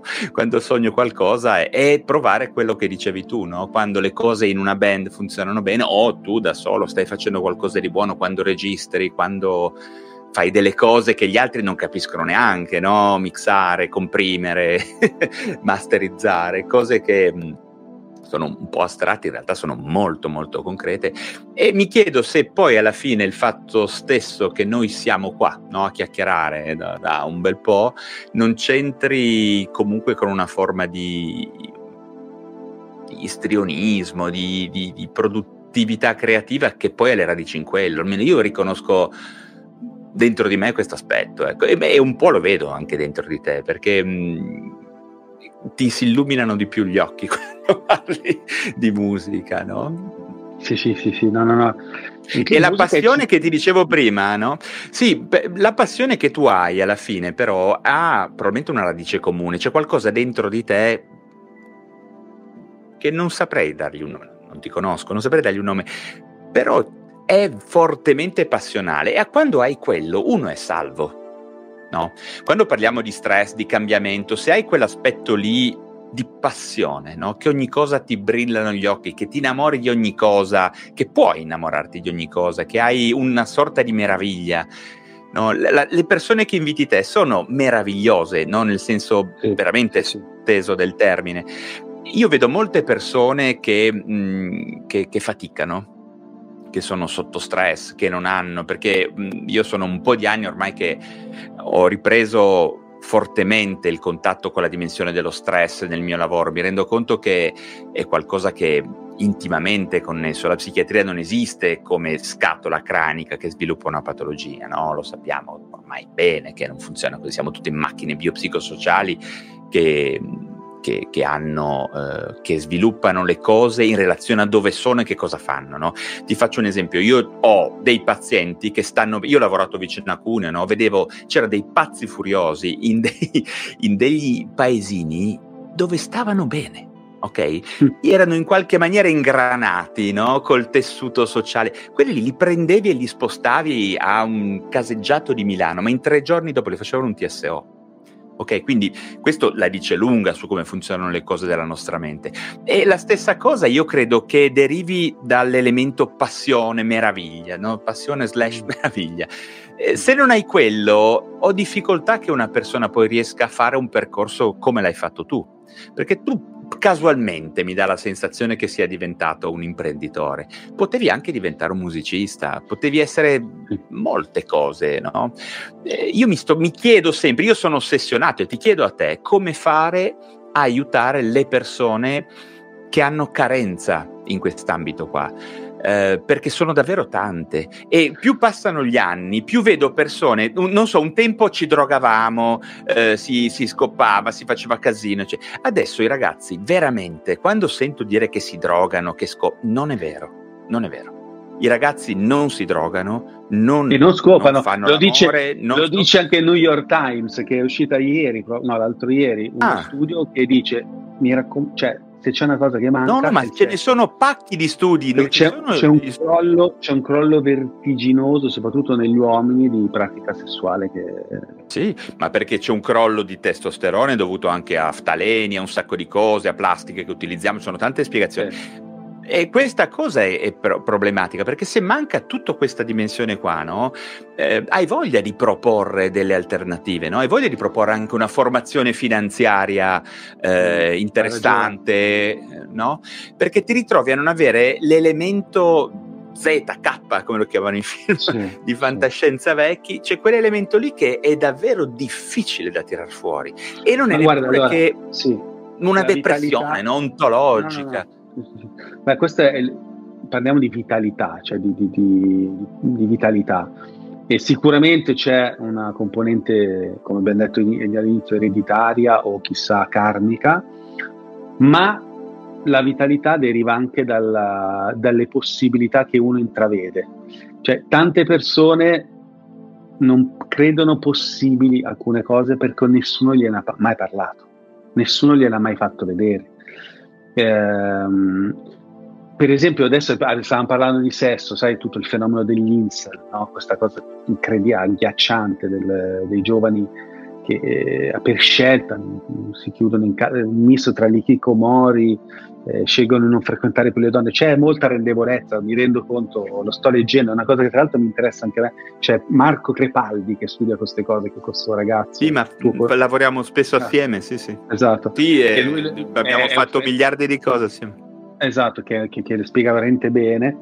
E francamente non, non, non saprei, cioè, è qualcosa che eh, nel mio caso non lo so, boh, non, sap- non, saprei dirti. Cioè, non, sa- non avrei l'altro, giorno ho invitato, l'altro giorno ho invitato un, um, un ragazzo, giov- uno giovanissimo psichiatra.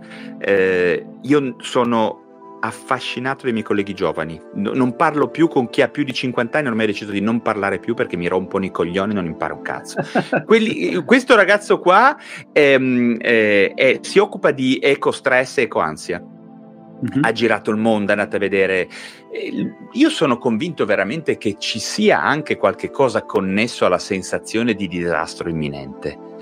Um, disastro ambientale che appunto non capiterà fra un milione d'anni, cioè noi magari arriveremo appunto tu uh, col bicchiere di vino, io con la psilocibina, uh, moriremo fra 20 anni, 30 anni, chi adesso ha 18-19 anni davvero inizia a mettersi in rapporto con questa possibilità guarda, che le cose si sì, ma io oggi ho scritto, ho scritto, e ho pubblicato un video proprio su questo, cioè mh, la gente legge troppe notizie, è influenzata troppo dalle notizie e dagli algoritmi che oramai, non devo dirlo io, ma lo sanno tutti, eh, sono costruiti per uh, deprimerci perché tutto ciò che è negativo, divisivo, viene spinto di più rispetto a ciò che è costruttivo e unificante. E quindi cosa succede? Io mi immagino che effettivamente una persona che, la, che, che da giovane scrolla in maniera compulsiva TikTok non può non essere depressa, non può non, ma TikTok non può leggere un qualsiasi notiziario, un qualsiasi... Eh, è normale, cioè lì il tema è che in realtà io non, eh, non, non, non, vedo nessuna via di salvezza se una persona non fa prima un percorso di, di ricerca interiore e di meditazione. La mia vita è cambiata tantissimo. Io prima di iniziare a meditare avevo un sacco di... avevo tutte le patologie possibili, cioè avevo vizi di ogni tipo. Eh, nella musica ero egoico, quindi eh, avevo... ho perso anni, perché so come dire, se io rivedo indietro la mia vita prima della meditazione, quei dieci anni in cui ho suonato, ostinato, eh, sì, magari c'era la vitalità, ma non era spesa in maniera veramente coerente e saggia e produttiva. Cosa succedeva? Cioè, com'era in quel periodo?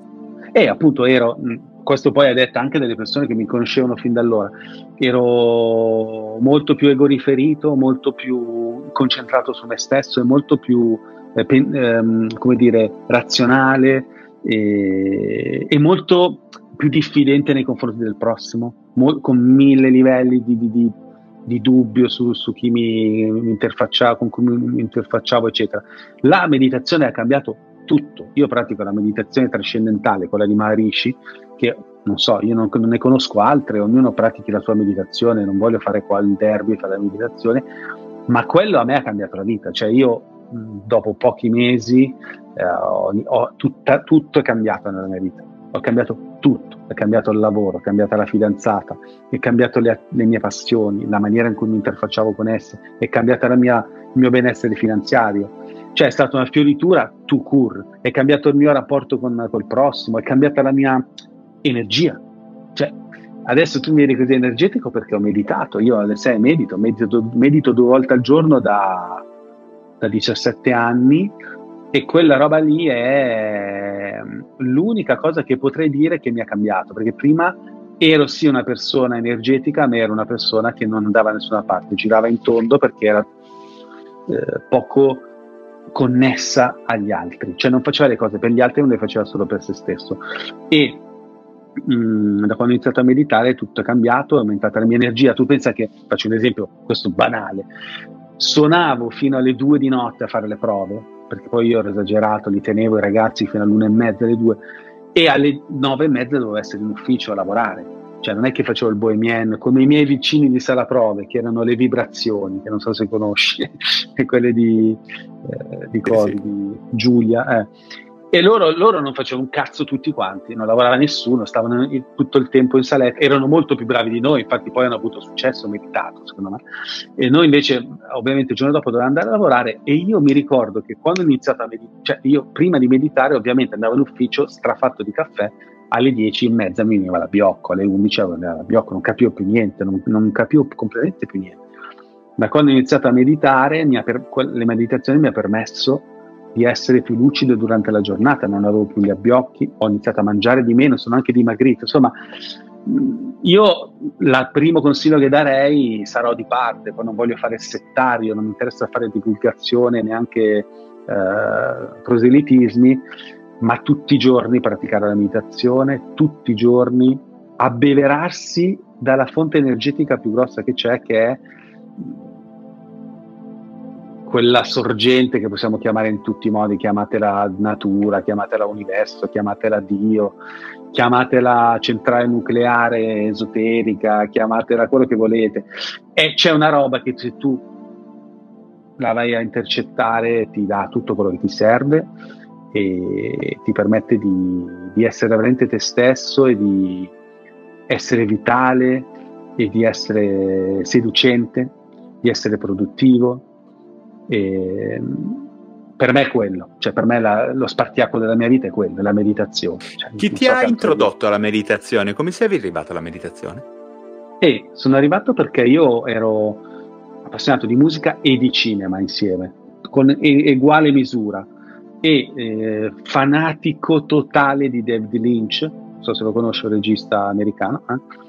Talmente fan che, so, eh, no, talmente fan che sono andato... No, tieni conto che io e te probabilmente abbiamo un overlap culturale quasi totale, ah, okay. quindi bene, bene, bene, temo okay. così a occhio. Eh. Sono talmente fan di David Lynch che da ragazzo ho avuto la fortuna di andare negli Stati Uniti perché la mia fidanzata di allora, i suoi genitori gli hanno dato il premio di laurea il regalo di laurea che era un viaggio in America, lei è venuta con me, ha voluto con me e io sono andato a sotto casa di David Lynch e perché io frequentavo tutti i forum dei fan, sapevo l'indirizzo di casa sua che è anche il, il set di un suo film e gli ho messo un CD nella, nella buca da lettera della mia band, no? Cioè, ma Holland Drive, no? Quella zona lì, no? Sì, sì lui abita a Hollywood, si abita a, a, West Hollywood, sì, diciamo, non è Mulholland Drive più su, sulla in cima, lui sta a metà, però si sta, sta dietro Hollywood, sta 3-4 vie sopra Hollywood Boulevard, cioè proprio...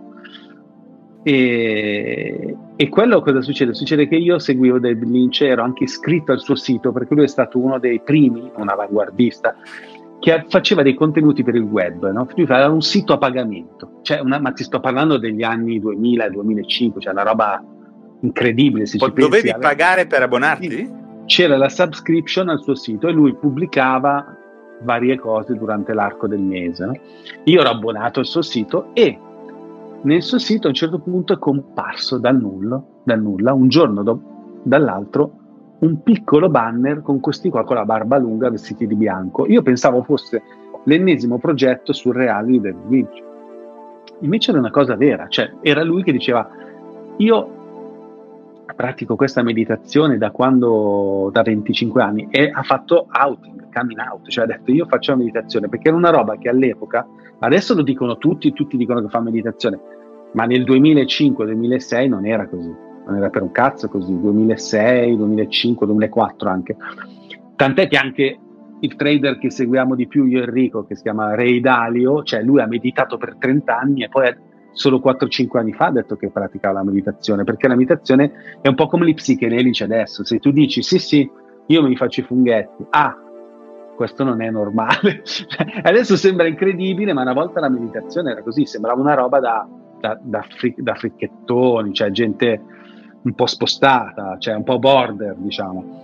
E, e invece adesso è una cosa standard. Beh, fatto sta che da quel banner lì è nato tutto. Ho detto, beh, se lo fa David Lynch devo farlo anch'io. Poi ho scoperto che è lo stesso guru che hanno conosciuto anche i Beatles quando sono stati in America. Io sono ovviamente come te, immagino tutti quelli che amano la musica non possono non essere appassionati anche di Beatles.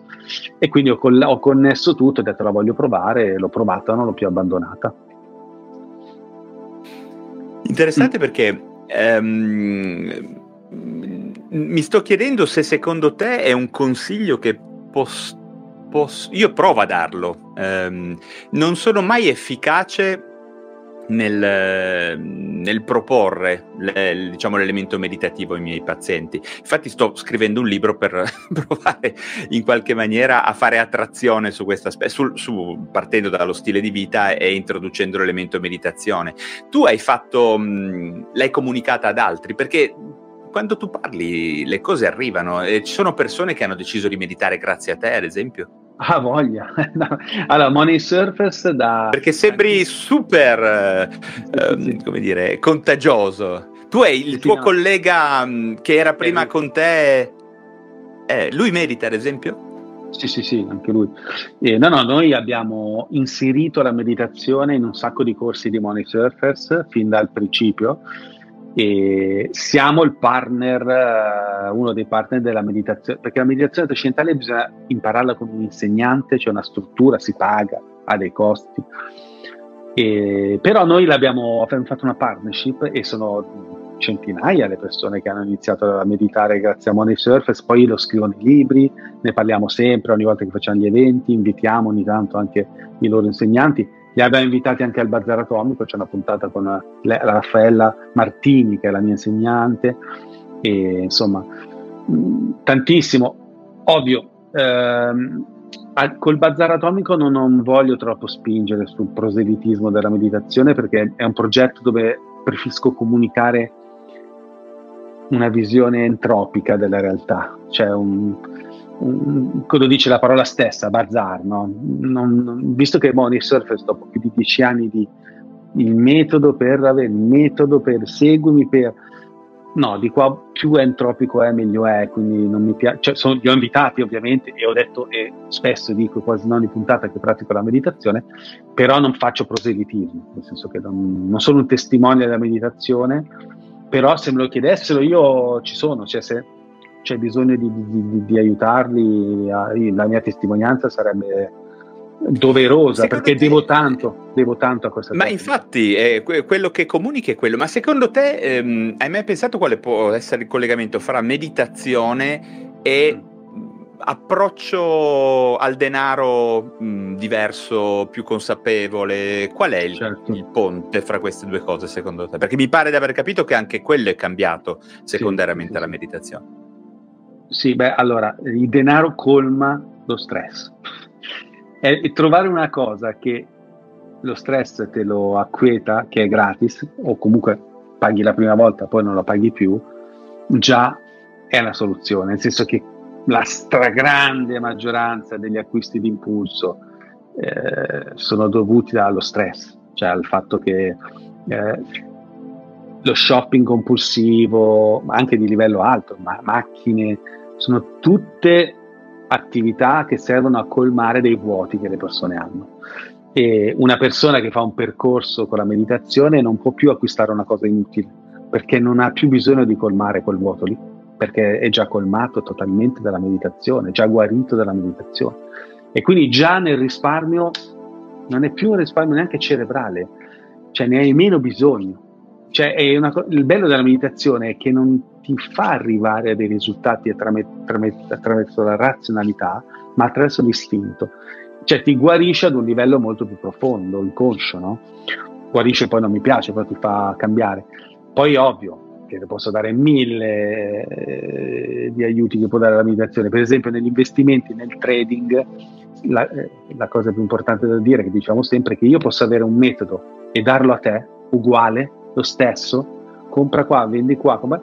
se io medito e tu non mediti, chi medita guadagna sempre di più perché nel trading la cosa difficile non è sapere la ricetta magica, il segreto, la tecnica, ma è essere disciplinati, cioè essere in grado di tollerare il livello di stress che c'è quando il tuo investimento è negativo, magari stai perdendo il 15% dei tuoi soldi, il 5% dei soldi, il 10% dei tuoi soldi, e devi rimanere lì inchiodato perché oppure devi accettare di perdere perché quell'investimento era sbagliato senza sperare che risalga perché ha raggiunto il livello che tu devi chiuderlo.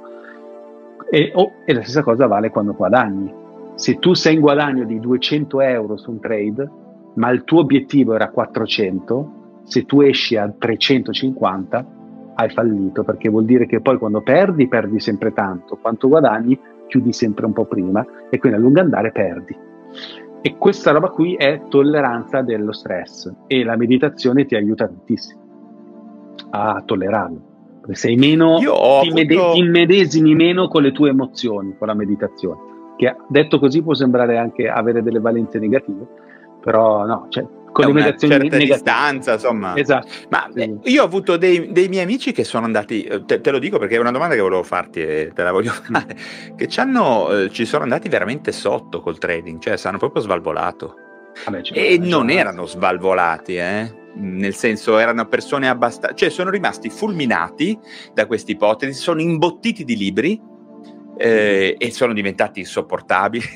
cioè, tieni conto che i, sì, sì, io sì. non sono per niente da trading, cioè so, io ho un mio portafoglino in cui ho eh, azionario globale, Standard Poor's, 4-5 ETF, quello è il mio, il mio investimento. Invece queste Beh, già, qua... Fai già parte di un'elite Beh, so, però hai capito, io accumuli chioli, ma è, n- non mi piace quel mondo, cioè non sì. mi sono mai avvicinato al trading, mentre invece l'aspetto economico negli ultimi anni mi sta interessando tantissimo per aspetti anche, chiamiamoli professionali. Però ti dico, io ho degli amici che, ti garantisco, erano in bolla, o sembravano in bolla, hanno iniziato, lo, hai presente, esplosione, eh, illuminazione, no? Eh, com- mi riempo di libri, eh, parto con 900 euro, poi faccio, eh, prendo i soldi, prendo gli eh, svincoli i soldi e parto incasinati, stando a mm. casa in maniera pazzesca, cioè non li abbiamo sc- scomparsi dalla piazza. Sì. Andati svalvolati, proprio svalvolati, eh, nel senso sì. che uno, infatti... uno l'abbiamo ricoverato, tanto per dire. No, no, no, eh, sì, lo so. Eh beh, è un rischio, no? Forse questo. Non mi stupisce, sì, sì, non, non mi stupisce una roba pericolosissima. Infatti, io nella, nella, mia carriera oramai pluridecennale ne ho sentite di tutti i colori. Gente che ha sperperato intere eredità quasi milionarie col trading. E infatti, poi la legislazione è diventata sempre più restrittiva. Eh, ma anche se è farlocca, però adesso quando devi aprire un conto di trading c'è questa specie di questionario. Su De Giro c'è esatto, c'è il questionario. Io quando ho iniziato ho detto: Ma che cazzo, sembra. Io gli ho, e... mi sono inventato le risposte, ma perché appunto non volevo fare. Però ti fanno questo questionario. Eh per sì, perché comunque negli anni, negli anni ne abbiamo viste di tutti i colori, gente che veramente anche suicida. Cioè.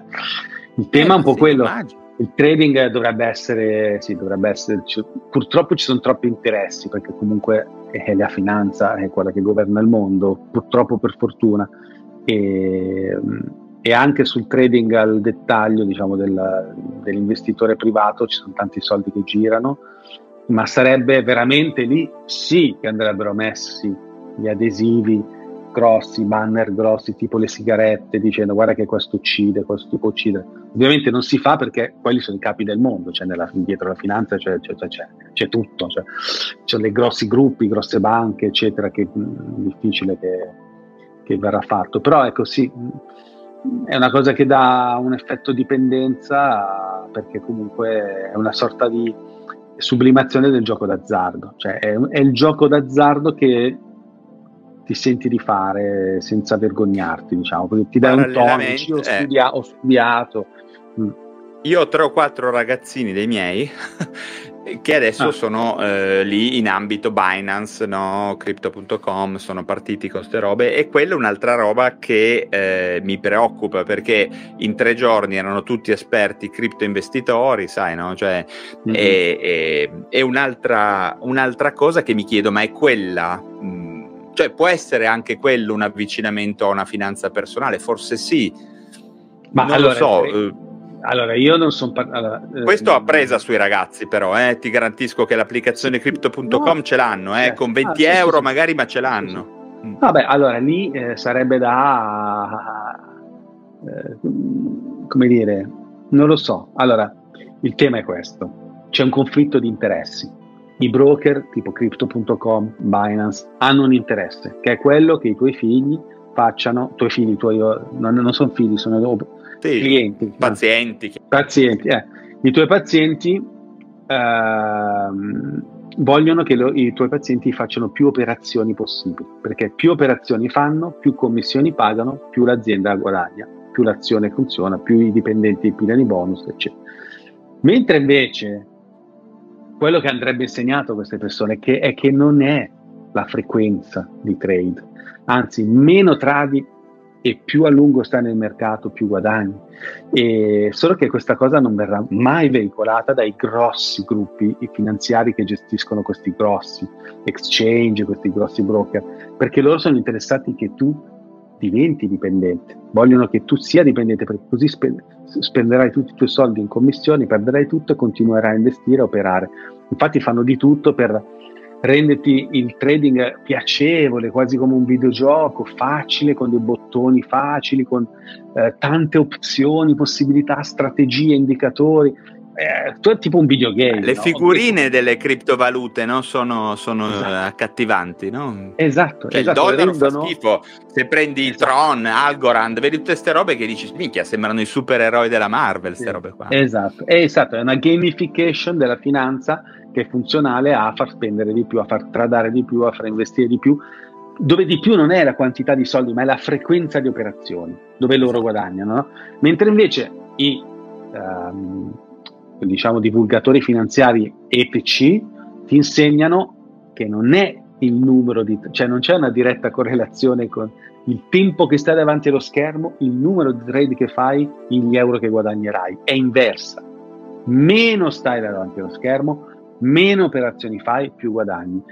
E questa cosa, se sei etico e se sei indipendente, lo puoi dire, se no, no, perché poi cosa succede? Che c'è una grossa fetta, quasi tutti gli youtuber che parlano di finanza, poi hanno la partnership con i broker e indirettamente, più o meno indirettamente, fanno pubblicità ai broker e quindi non sono indipendenti, quindi non veicolano. Tutti i giorni, se parli, se parli tutti i giorni di criptovalute, fai, spingi le persone a fare quello alla fine. Eh, ma poi loro guardano, la, loro la... hanno dei contratti, loro hanno dei contratti, perché tu, ad esempio, c'è quello famoso che fino a, qualche mese fa FTX a GoGo, poi insomma è successo esatto. quel lievissimo casinetto, adesso è scomparso. no, insomma, no eh, è in carcere. In eh, carcere. No, la, sì, no c'è, c'è, c'è, quel conflitto di interesse, bisogna stare attenti a osservare. Ah, non dovete venire da noi per forza, però scegliete comunque dei, mentori che siano indipendenti. Cioè andate a vedere se nel sito hanno qualche banner legato a qualche operatore finanziario, qualche broker, e allora lì dici, mm, no, questo non è indipendente, questo è in collaborazione con quel broker, quindi c'è un conflitto di interessi, lui mi spingerà a fare tante operazioni perché così io pagherò le commissioni. Se uno è indipendente, piuttosto magari ti fa pagare i corsi, perché ricordiamoci sempre che quando una roba è gratis, da qualche parte il siluro lo prendi tu, che può essere un'opportunità, ma molto spesso non lo è. E quindi cosa vuol dire? Lo youtuber che, ti, fa, che ti dà tanto contenuto gratis, che però poi ti sponsorizza un broker, ti fa ah, di, ah sì, io ho aperto il mio conto con De Giro, io ho aperto... Eh, però De Giro gli sta dando i soldi, non è più indipendente. Cioè è un testimonial di quella marca lì, di quel broker lì. Quando uno, e ovviamente ti dà gratis perché i soldi li prende dal tuo conto di trading e ti spinge a fare più operazioni. Mentre invece se un formatore è indipendente, ti farà pagare dei soldi, però ti spiegherà qualcosa che ti servirà a te, non che servirà al broker. un po' diversa la. Certo. Resta il fatto che io a questo punto ritornerei alla, insomma, al motivo per cui ti, volevo parlare sì. con te. Secondo te, in che maniera posso, io, fai conto, io in mezzo a una schiera di ragazzi, ogni tanto facciamo dei gruppi anche, no? Come posso portare mh, l'attenzione, la, perché a me interessano i giovani, ormai sono ossessionato dai giovani, eh, voglio, voglio occuparmi prevalentemente di loro, ecco eh, come posso portare attenzione sugli aspetti della finanza sana, eh, sulla consapevolezza di come utilizzare il denaro, di come uscire dalla giostra dell'indebitamento, perché questo è un sistema che molti guadagnano perché tantissimi se lo pigliano in culo. In estrema sintesi, ok? E, e il problema è che non tutti riescono, cioè io non so se vedo 100 ragazzi, sì, forse c'è uno che ha quelle qualità che è assimilabile, non so, a te, tipo te da mm. ragazzino mm. che lo vedi che c'ha qualche bordello atomico nella testa che, che gli frigge, ok? Sì. Però gli altri 99 io non riesco a immaginare che debbano essere le vacchette da mungere. Capisci? Non so se mi mm. spiego. È un discorso che pericolosamente si avvicina al comunismo, al non so quasi, no? Eh, ma non lo è. E, mh, semplicemente mi sto chiedendo come fare a evitare che sti ragazzi qua prima o poi impazziscano, perché poi questi ragazzi qua impazziscono quando sono un po' più grandi, arrivano da noi, qualcuno gli darà degli antidepressivi invece di un aiuto, di un, di un sostegno. È difficile avvicinarli to cure all'aspetto meditativo, che io sono sicuro che io spero che qualcuno ci, poi ci guarderà quando metteremo questa, questa cosa online, che, che, che, guardi i tuoi occhi, perché è quello, no? l'elemento, no? Sì. non è tanto quello che dici, ma è come ti muovi che probabilmente può attrarre l'attenzione di una persona. E, ehm, se, tu cosa faresti fossi al mio posto? È una domandona, eh, mi rendo conto. Mm, ma Come guarda, ti muoveresti? Perché, mm. Ma te lo chiedo, guarda, in maniera super, super easy, perché io sic- sono molto in difficoltà non sono sicuro di dare, dare, avere la risposta giusta per questa domanda perché col passare del tempo mi sono reso conto che certi tipi di percorsi magari facciamo in modo di far sapere che esistano in maniera il più possibile delicata però perché quando vengono spinti, consigliati, sponsorizzati vengono depotenziati. Io devo dire che se qualcuno fosse venuto alla mia porta suonandomi al campanello, mi avesse detto: Ehi, ciao Davide, sai che la tua vita può migliorare con questo? Boom, la meditazione trascendentale, vieni, da... non sarei mai andato, non avrei mai iniziata. È sempre stato nella mia vita così, quasi sempre, anzi sempre, le cose me le sono andate a cercare io. O forse sono, state, sono stato fortunato perché sono capitate, cioè, non lo so, però io non sono convinto che sia così semplice, cioè che basti dire alle persone guarda che questa roba è figa, questa roba ti renderà più produttivo, guarda che diventi, scoperai meglio, cioè, invece di durare il quarto d'ora duri mezz'ora, eh, tu puoi dire tutti i benefici che vuoi, non sono sicuro che comunque le persone legate, se stiamo parlando di meditazione, eh, poi proseguono con costanza.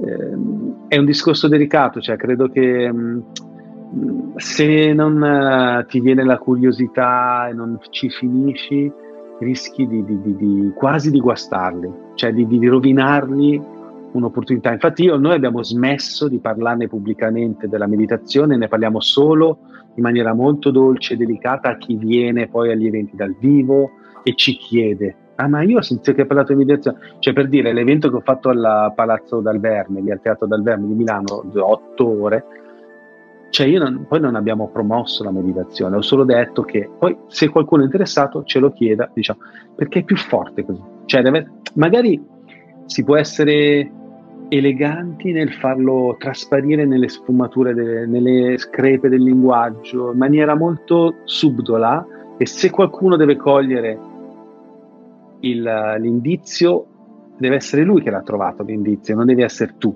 che gliel'hai promosso che hai fatto proselitismo. Ecco, se ti posso dare un consiglio per eh, far avvicinare le persone a questa cosa è nascondergliela, ma fargliela vedere quasi di nascosto, quasi, aprire separi e chiuderlo e lasciare a loro il mistero. Credo che quella sia la cosa più seducente per un ragazzo, più che qualcosa che venga imposto dall'alto in maniera marchettara. Ecco. Io ti devo lasciare, Valerio. Prenderò. Devo mettere, devo sì, sì, ma certo. Devo, devo, devo, mettere a letto mio vai, figlio. Vai, vai. Prenderò questo tuo consiglio. ma anche perché due ore che siamo qua. Eh, senti, Davide, grazie davvero. Um, no, grazie, è stato bellissimo. Meglio. Quando vuoi, rifacciamolo perché io. Sì. Adu- sono abituato a intervistare, ma io vorrei essere intervistato, cioè più che intervistato. Beh, ma guarda, tieni conto che per me, sai, appunto, è mettermi a, da, dall'occhiolino a guardare una persona che mi interessa, io so cosa vuoi dire quando parli del bazar. Questo, in questo momento io sto parlando con una persona Grazie. che mi interessa, quindi... Grazie, Valerio. Senti Davide, vai a mettere a letto il tuo bimbo. Buonanotte. Ciao. Grazie davvero, eh, alla prossima. Dai, alla prossima. a presto. Ciao. Ciao, ciao, ciao, ciao, ciao, ciao, ciao. Ciao a te, a tutti. Ciao.